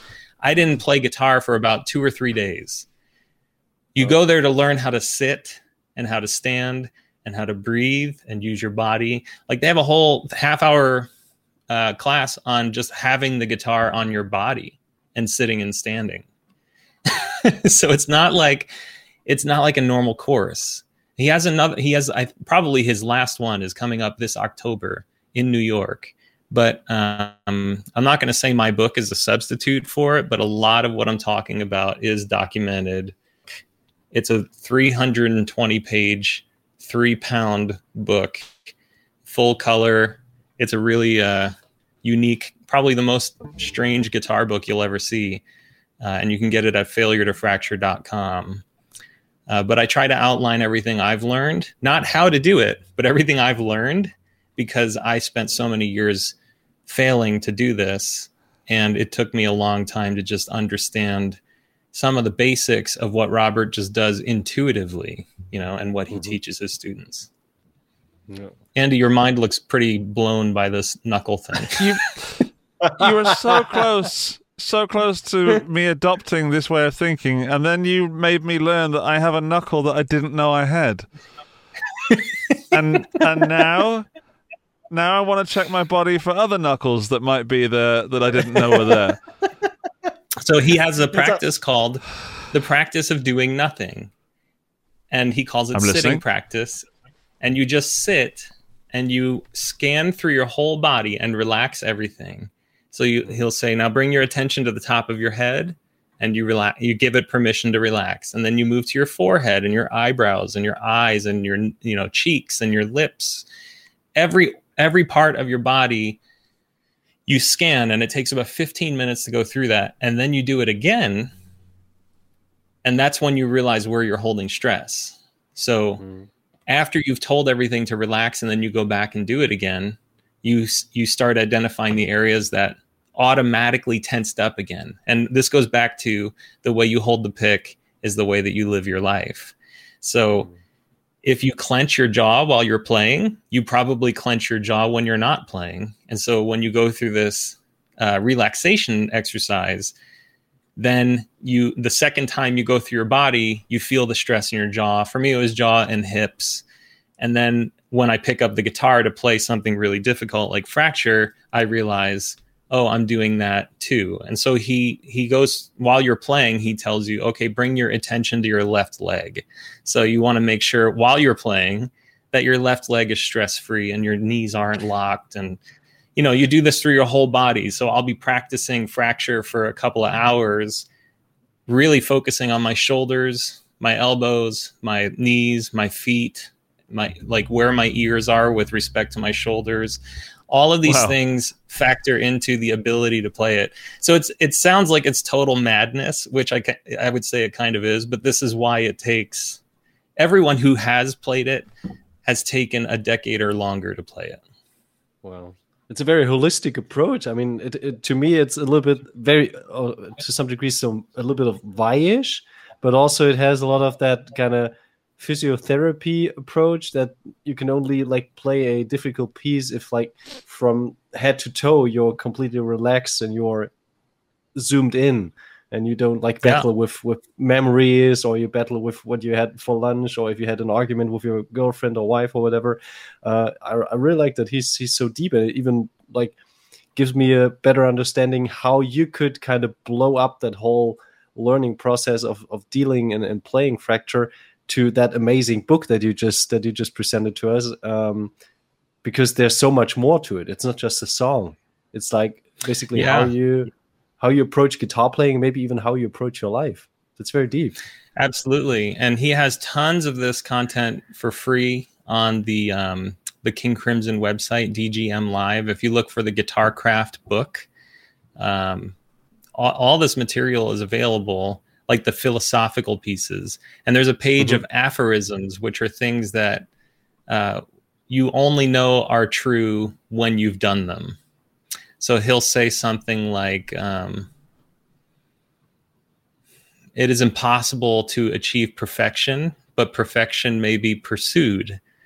And it, it sounds kind of like somebody said he was Yoda in his past life. I saw that comment. and yeah, it does kind of seem that way. But like once you experience what he's talking about, it starts making sense. But if you Yep. don't know what he's talking about, you'll read it and you'll go, this guy is the biggest BS artist I've ever seen. The thing is, he has he the proof is in the pudding. He he can play stuff no one else can play. He is unbelievably fast and unbelievably skilled at this instrument and he's applied it to his life. So it's it's so far beyond just playing the guitar. So if you take a course from him, you're actually getting a course on philosophy that happens to be about the guitar. Hmm. That's very cool. Could you, by any means, like show us the the perpetuum uh, idea, Yeah. Yeah, sure. Let me get the other guitar. just to, to Actually, get to get a better understanding? Yeah, just to get a better understanding. And and one more question about this guitar: What kind of strings are you using uh, for that new tuning? So uh, typically, I will take a set of tens and a set of nines, and I'll just skip sort of strings. I'll take, um, I'll take the nine from the nine set and turn it into the high G. Then I'll take the nine or the ten from the ten set and turn it into the E. And then I'll take the G from the nine set and turn it into the A. And the D can be the same because the D is the same on both tunings. so you know, Yeah. I they do sell custom sets, or you can go buy a custom set. Uh, but typically, that's what I'll do. This guitar happens to be strung with uh, Elixir NanoWeb tens, I think, and Oh. uh, it, it it took a long time to get this guitar configured with the floating trem for that tuning, because since it's not standard tuning, you get the low C, and um, that requires less tension, you know, on that spring. So I think I have four springs on this guitar. Yeah. So my spring configuration Whoa! is like this.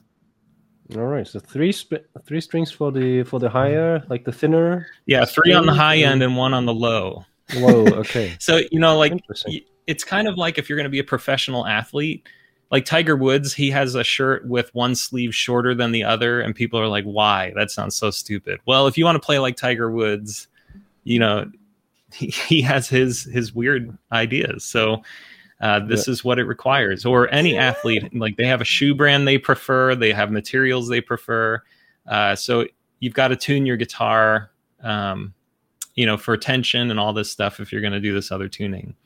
Uh, So Hmm. yeah, this guitar is just the standard uh, RG 565 with the Mad Hatter kit and those four four springs. But the song Okay. "Fractured" primarily revolves. There's the first sort of half of it that revolves around a two string motif that goes like this. Uh, I, I might need a little warming up.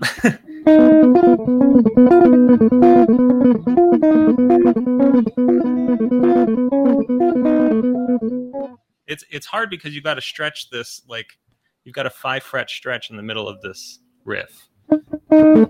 Jeez, sorry, I'm out of practice.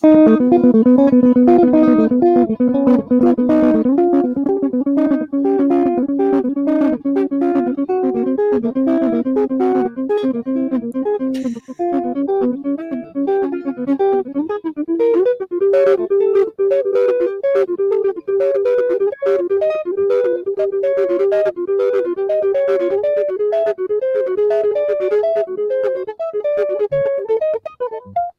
that's like one just continuous run where it's nonstop playing. And then later Wow, on, yeah. he has these runs that are they span multiple strings, and it goes like this. Uh,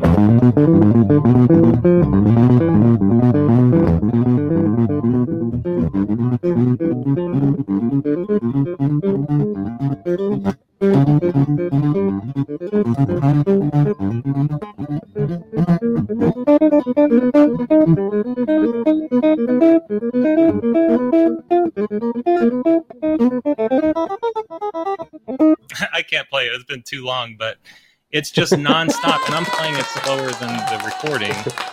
yeah, yeah, yeah. the recording is actually like uh.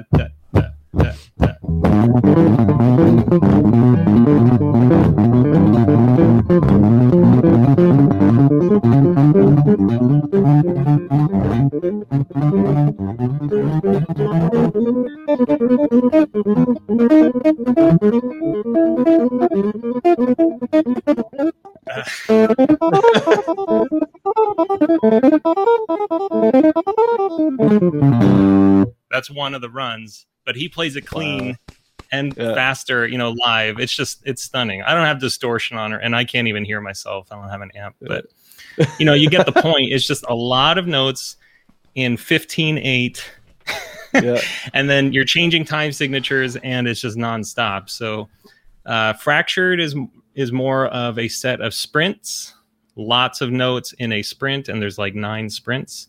Whereas Fracture is just one long three minute stretch of nonstop playing and string skipping. Hmm. Wow, wow. Freaky spiders, like one of our viewers just posted. a lot of stretchy. yeah, yeah, exactly. And I have some spider finger exercises that I've put in the book that aid in some of this. So um, there's one that goes like this.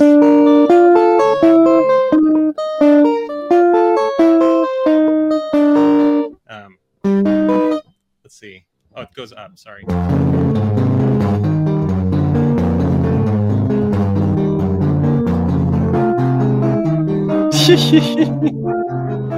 so you want to like develop finger independence, and another one goes like this.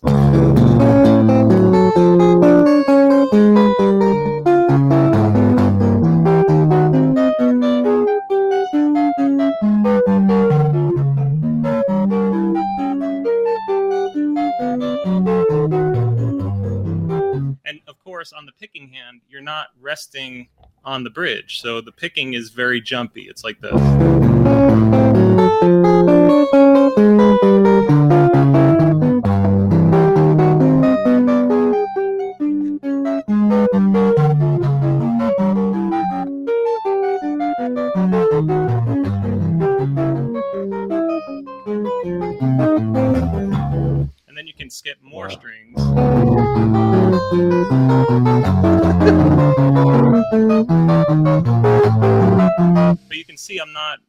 My wrists. So you you develop this practice of skipping two or three strings at a time at a high tempo. You know.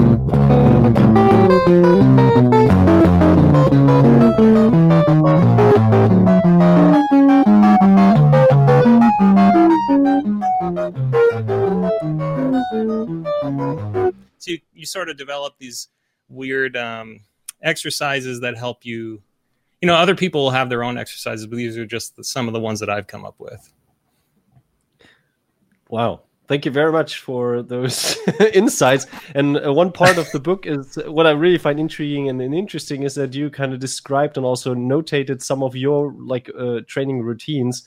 So you you kind of take the reader on that journey, how you kind of develop the abilities to finally like tw- more than 20 years later be able to play that song. But how you you know created your own little pieces and and and chunks of of, of training you know training bits. And uh, this is what what really stood out for me. That it's a very personal book to to that degree too. That you really get an well when you into live with people practiced. Sorry. Yeah when you live with people who hate the, the music you play you have to write your own music that um and gives you the same practice. Yeah. My wife If you- has you- said i don't like the music you make but i'm very glad you make music. Oh okay. That's that is That's nice lovely. yeah.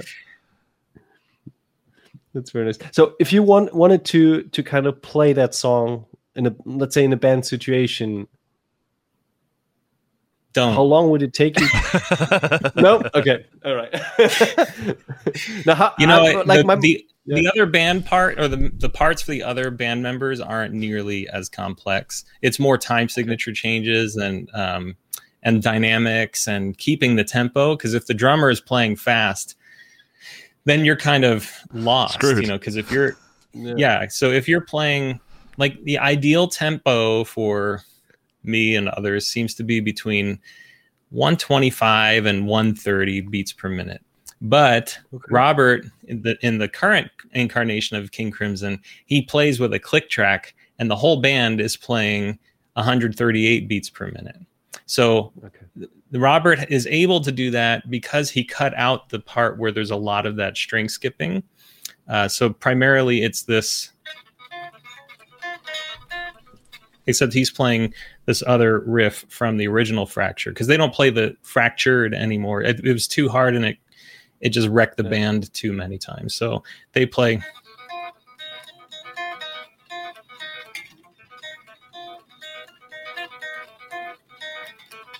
And uh, what's tricky about this riff in particular is you got to keep this motif going. This.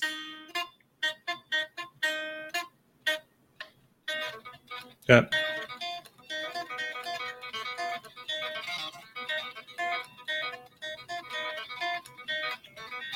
I don't play it that well in the new tuning, but that's effectively the the issue. You have to in the new tuning it it exercises your weak fingers, your pinky ring fingers. 50% of the notes I think are with the pinky in the new tuning. So it's it's Hmm. made even harder in the new standard tuning.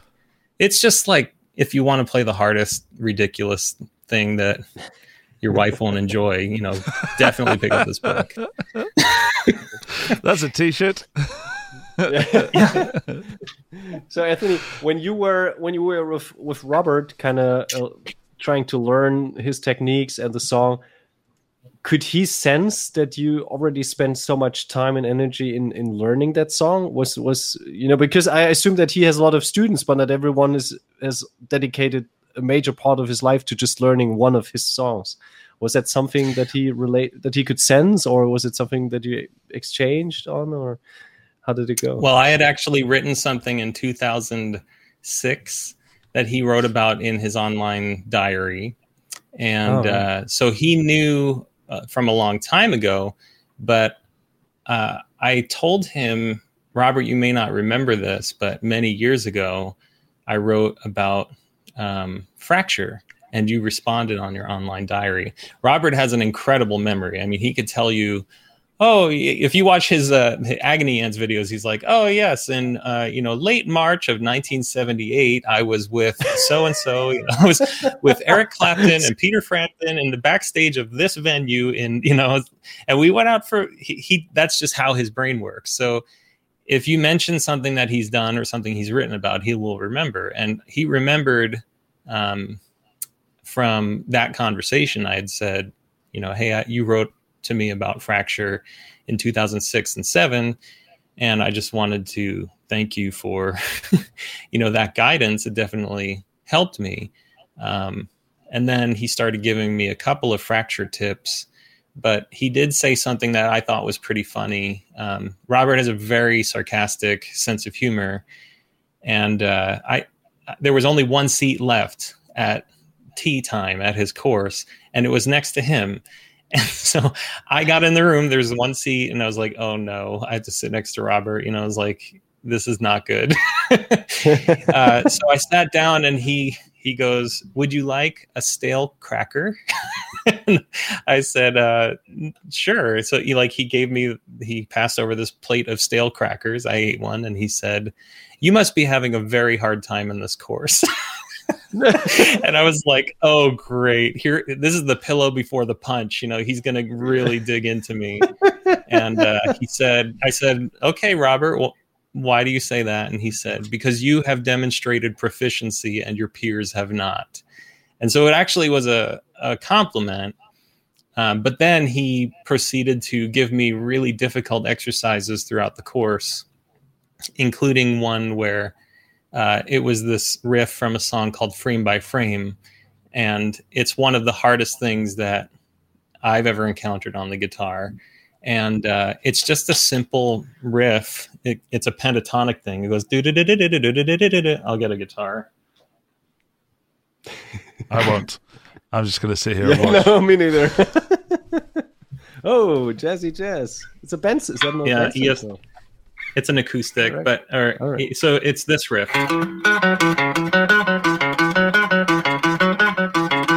That sounds pretty simple, but when you're playing 16th notes at like 145 beats per minute,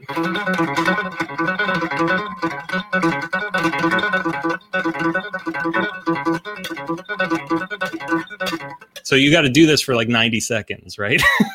and he moves it up, you know. It's really, really, really hard. And of course, you know, in this course, he's giving me harder things to play. So he'd tell the rest of the the class to be playing like something like that. But then he would give me some harder stuff and say, for the high flyers, play this. Well, finally, he gave me that riff, and I was like, "Oh no!" I, as soon as he started playing it, I knew I was in trouble. And then I couldn't. I tried, I couldn't. I tried again, and then he goes, "Next time, don't try so hard." and, you know, I was like, "Oh, geez." Well, there's Come the on. insult. But then I realized he was actually giving me advice Yeah. because effortlessness or like good performance comes from effortlessness and that's what the whole course is about so if you try you won't do it and that's the problem with fracture the moment you try hard to do. The moment you think about okay i'm going to do this is the moment it falls apart. But when you just take a breath and relax and you try doing it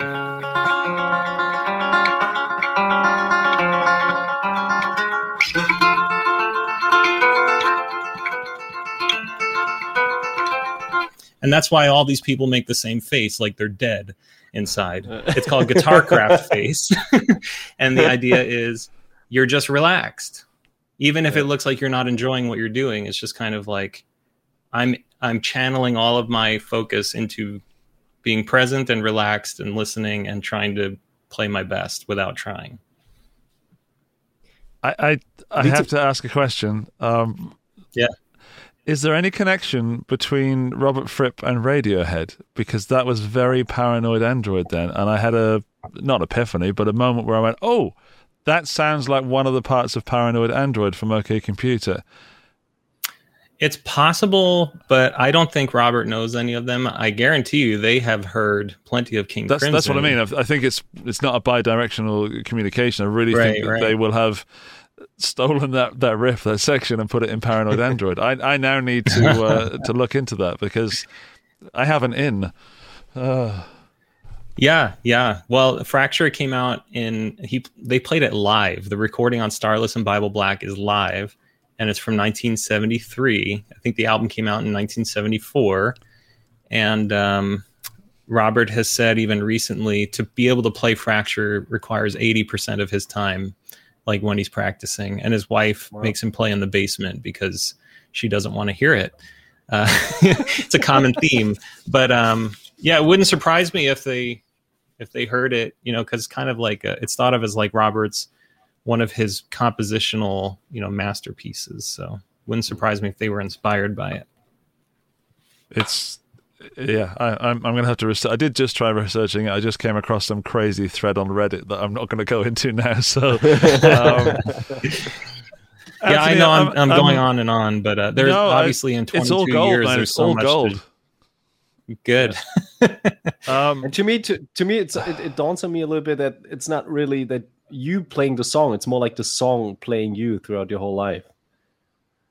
Yeah, and that's why I have a section in the book called "Who Saved Who," because it feels Oh, yeah. like this the song directed my life in a way that I didn't expect, and uh, just the pursuit of playing it led me down this crazy path that has helped me in every aspect of what I do, from parenting to being a husband to uh, managing teams to running my own business to running a YouTube channel to you know whatever it is. I it's changed how I live my life. Hmm. And uh, Steve Vai actually he kind of kicked it all off with this discussion about mindfulness with me in his studio just a few months before I left for the guitar course with Robert. And I sent Steve the book and he he called me like a week later raving about it. He's like, "This book is the perfect storm. You would not believe." I, he's like, "You did it. I can't believe you you did this book." He's like, "I don't generally read books from front to back, but I am reading this book." He couldn't get over it, and I was like, "You know, I'm at lunch." I get a call from Steve Vai. I'm like, uh, hello. and he's just talking like five minutes straight, raving about this book. So I think if you're into any sort of challenge on an instrument, um, you're gonna you're gonna dig the book because it's really it's about I call it a musical autobiography. It's like how I lived my life through the process of learning this song. Yeah, that's very good. I, I have to say, I, I enjoy reading it. so many things, but uh, there's not enough time. But what I will say is that I don't ever see myself, quite honestly, having the time or the motivation to to go as deep as you have. But what I can say is I can shave a little bit off the top that will influence me and will go into my playing. And it it doesn't even seem like an improvement on my playing, even though it probably would be. It seems like a a way of approaching it and uh I just a, it's an appreciation of the music, and I'm always looking for new ways to appreciate music and guitars because I'm around them all day, and it can get a little bit samey, and that's an awful thing to say, but it's true. It's the same with anything, and talking to you t- tonight has really. Um, I don't. It's not too new agey to to to say it's inspired me, but it's really done changed me in a way that I did not expect to be changed because I came into this, as I said, very cold and not anti it, but just I came into nothing it. Uh, yeah, and that's that's great. So thank you, thank you so much.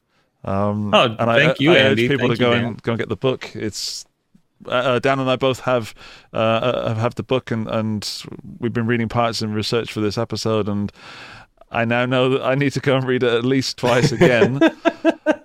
yeah. Because now I'm finally emotionally involved, and I have to be emotionally involved in something to yeah. actually do it. Yeah. Well, yeah. I, I appreciate all of that. I can tell you, the book is a hundred bucks. It's an expensive book, but it costs almost sixty dollars just to print.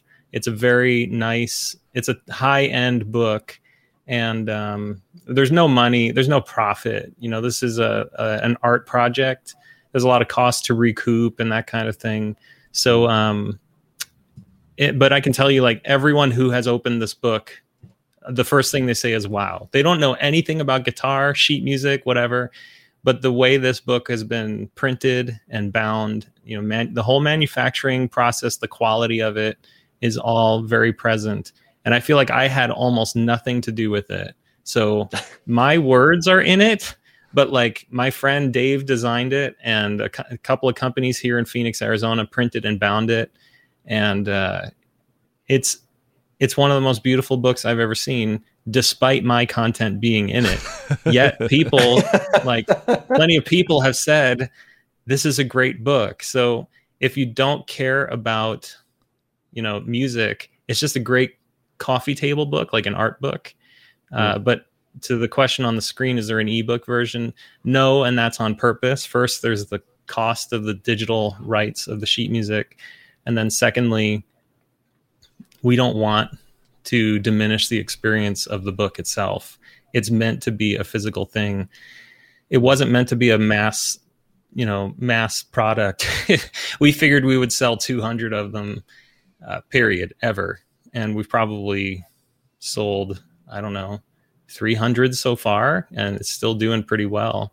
Wow. Um, but even for a hundred dollar book with basically no profit, um, you know, it, unless we get thousands of people buying it, we're just it's just going to be a labor of love, and it won't ever be a digital thing.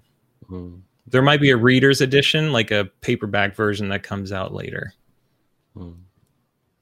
I mean, it's it's probably misleading a little bit if you only reduce it like i said previously to just a song because it holds so many more lessons and you know that kind of yoda approach or vai approach to kind of take that song as a vehicle on how to look at life in general is, is probably the what i took from that book when i was you know not reading through everything but most parts of yeah. it and uh, some very valuable lessons and uh, like andy already said some some chunks of wisdom so um, I can highly appreciate everyone to check out the books if you can, you know, get your hands on it and, and you know with, with distribution. It's I don't know if it's available worldwide or are there any restrictions? Yeah, so there are two editions of the book.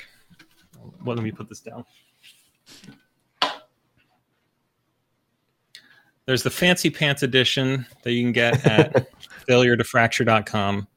Uh, right. We don't call it the fancy pants edition, but uh, edition, but it is fancy uh, and that's the hundred dollar one, but you have to pay shipping, and international shipping is like forty two bucks or something like that. Like that's the cost. We're not.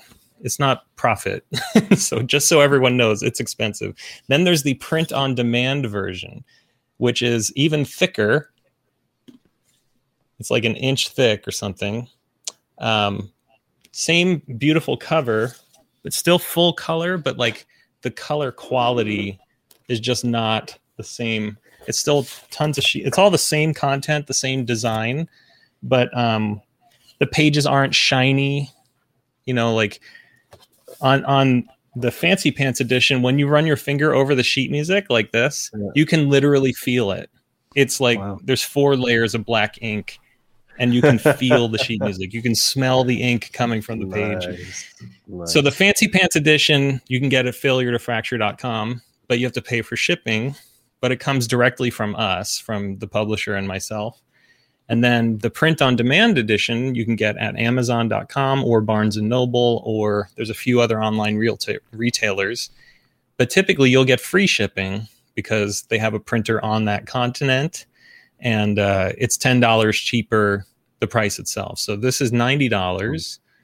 Um, and it, if you get through Amazon or something, you'll get free shipping, or the Fancy Pants edition, which is a hundred bucks, and you pay for shipping. But I got to tell you, if you're going to spend ninety dollars on a book, and you're international, spend the hundred forty and get the nice, you know, like the shiny paper edition. You just, I had a friend who compared them both, and he said, "This is ten times better." yeah, so uh, this guy, Alien Spore Bomb, I forget his real name, but he bought a copy, and uh, you he's right. It even smells expensive. Everyone who picks up this book is like, it's an experience. They don't care about the content. They just flip through every single page. every page is different. It's not. Yeah. It's not a normal book. So this page, you know, there's hand diagrams and stuff I- I need full that one. color. Yeah. So it's just it's really just a gorgeous book.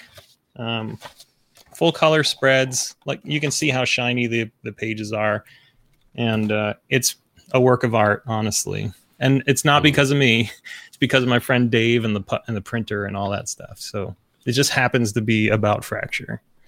Mm. Well, it doesn't surprise me that uh, with the journey you've been on, you've used that way of thinking into actually producing a physical um, manifestation of this experience. So I, I wouldn't expect some sort of cheap um, printing that's you know hasn't been thought through. It's, it's really nice to know that it's gone into everything you do. And uh, Anthony, I have to be honest with you. I was not that excited about having you on. I always say that. No, I try to be. I love to be honest, and there, it, it does get, it does improve. Um, I, uh, I, I wasn't that excited because I'd had again had no connection, and then I was excited in Yeah. talking to you, and now I wish I'd never met you because I feel that I have to go and change everything I've done. Um, I, I I'm really worried that that I have to go and reset everything. So thank you for that. Andy, it's my it is my life goal to make people wish they had never met me. So I'm really glad I met my own goal. You are succeeding, sir. Thank you so much. Genuinely, now that's it's a, beautiful. And people that are listening to the audio version of this, please go and check out the video version because you get to see some of the the playing, get to see some of the book, um, and really now there is a reason to watch the video version because this this was a great. I wanted to, I was going to say you schooled me tonight, but it's more like you've tucked me into bed. You know what I mean? That's a very I don't know. Strange- I don't know I what feel- to think, but I do know that it's creepier to think of myself tucking you in. great, great. Then, then, um, then I've achieved my But goal if- also. if you go to the Make Weird Music YouTube channel, you can see me play the entire fracture piece and the entire fractured piece. The mistakes are free, so you get to keep those. And uh, the the videos have done pretty well. They're a little controversial because I have my own commentary in the beginning, uh, and people like to you you know it, Andy. People leave the worst YouTube comments for no apparent reason. You work your life on something, and they're like, "You wasted 22 years of your life doing this." you suck. but uh, yeah, watch yeah watch the performances, and you'll get a sense of the pieces. And then um, there's a good unboxing video of the book on failure2fracture.com and uh, you can see the product that you would be getting um, which is it's pretty cool so thank you so much for having me on i really appreciate it Thank you for coming and thanks for your time and- patience. And Yeah. i'm glad i was Educating able to turn around your level of excitement yeah, we'll we'll see. Yeah, definitely. I, I I love being honest, and I love it's turned out like this. So uh, thank you so so Awesome. much. Um, thank you and congratulations again on your 40000 giveaway thing i think that's going to be really really cool it's awesome to see your channel growing so quick Thank you, man. Thank you. I, I I still love what I do, and I love finding new ways to love what I do. So uh, you know, Good. let's um, yeah. All right, I'm gonna go Now plug let's in a fuzz completely pedal and play some play. some Jay Mascis. Yeah. All right, guys, have a good one. Anthony, Anthony, thank you thanks so so so much. Much. Thank you, All right, Dan. thanks. Do Bye. you want to talk us out? Yeah, of course. Well, uh, episode 41, that was amazing. I think we've uh, learned a lot. We saw a lot of freaky spiders, and uh, now we got to go back to the woodshed and practice a little bit more. Uh, thanks to Henning for being our king of the day. Thanks to everyone tuning in, and uh, looking forward to seeing and hearing all of you next week. Anything else? No. Five star rating on iTunes would be appreciated. You can also leave a comment. And if you wish to buy one of the picks of the week, use Andy's affiliate links and make sure to subscribe to the channel. Ask your girlfriend, your Yeah, go I and know. go and buy Teach a phone her. for your dog. But absolutely, at least get your friend to buy that book, or your flatmate, or someone you live with, or it's your birthday, because you're bound. I, I, I've taken something from it, and uh, Yeah. Yeah, I, I'm, I'm very, very, very seldom speechless, and uh, yeah. So there's that. I think we. Can... Yeah, that's he a good broke ending. He the show. broke me. yeah, he, bro- he broke you. he broke the bat. um, he, bro- he broke the bet, and also the Bat Mandalorian. Um, hang, I'm coming The back. I'm coming back. I'm waking up again. I'm getting out of this stupor. Yeah, yeah, Um, yeah. all good, all good. If you're watching on YouTube, Andy. smash the like. Yeah. What? Yeah. What, Dan? subscribe to subscribe to the channel that was the thing i was about to say make sure we reach uh, the 40k I'm getting 40K super nervous. Super nervous Yeah. because we're now we're now we're now at 39 308. So we have less than 700 to go. Make it we'll happen. make it Make it so. we'll make it yeah Thank you for listening. right, Thank you for watching. Thank you for joining us live. Dan, thank you for being you. I'll um I'll chat to you on WhatsApp in a minute. probably well everyone guys. else have a great week be kind to each other and uh, see you soon next week on the guitar stories bye bye Bye.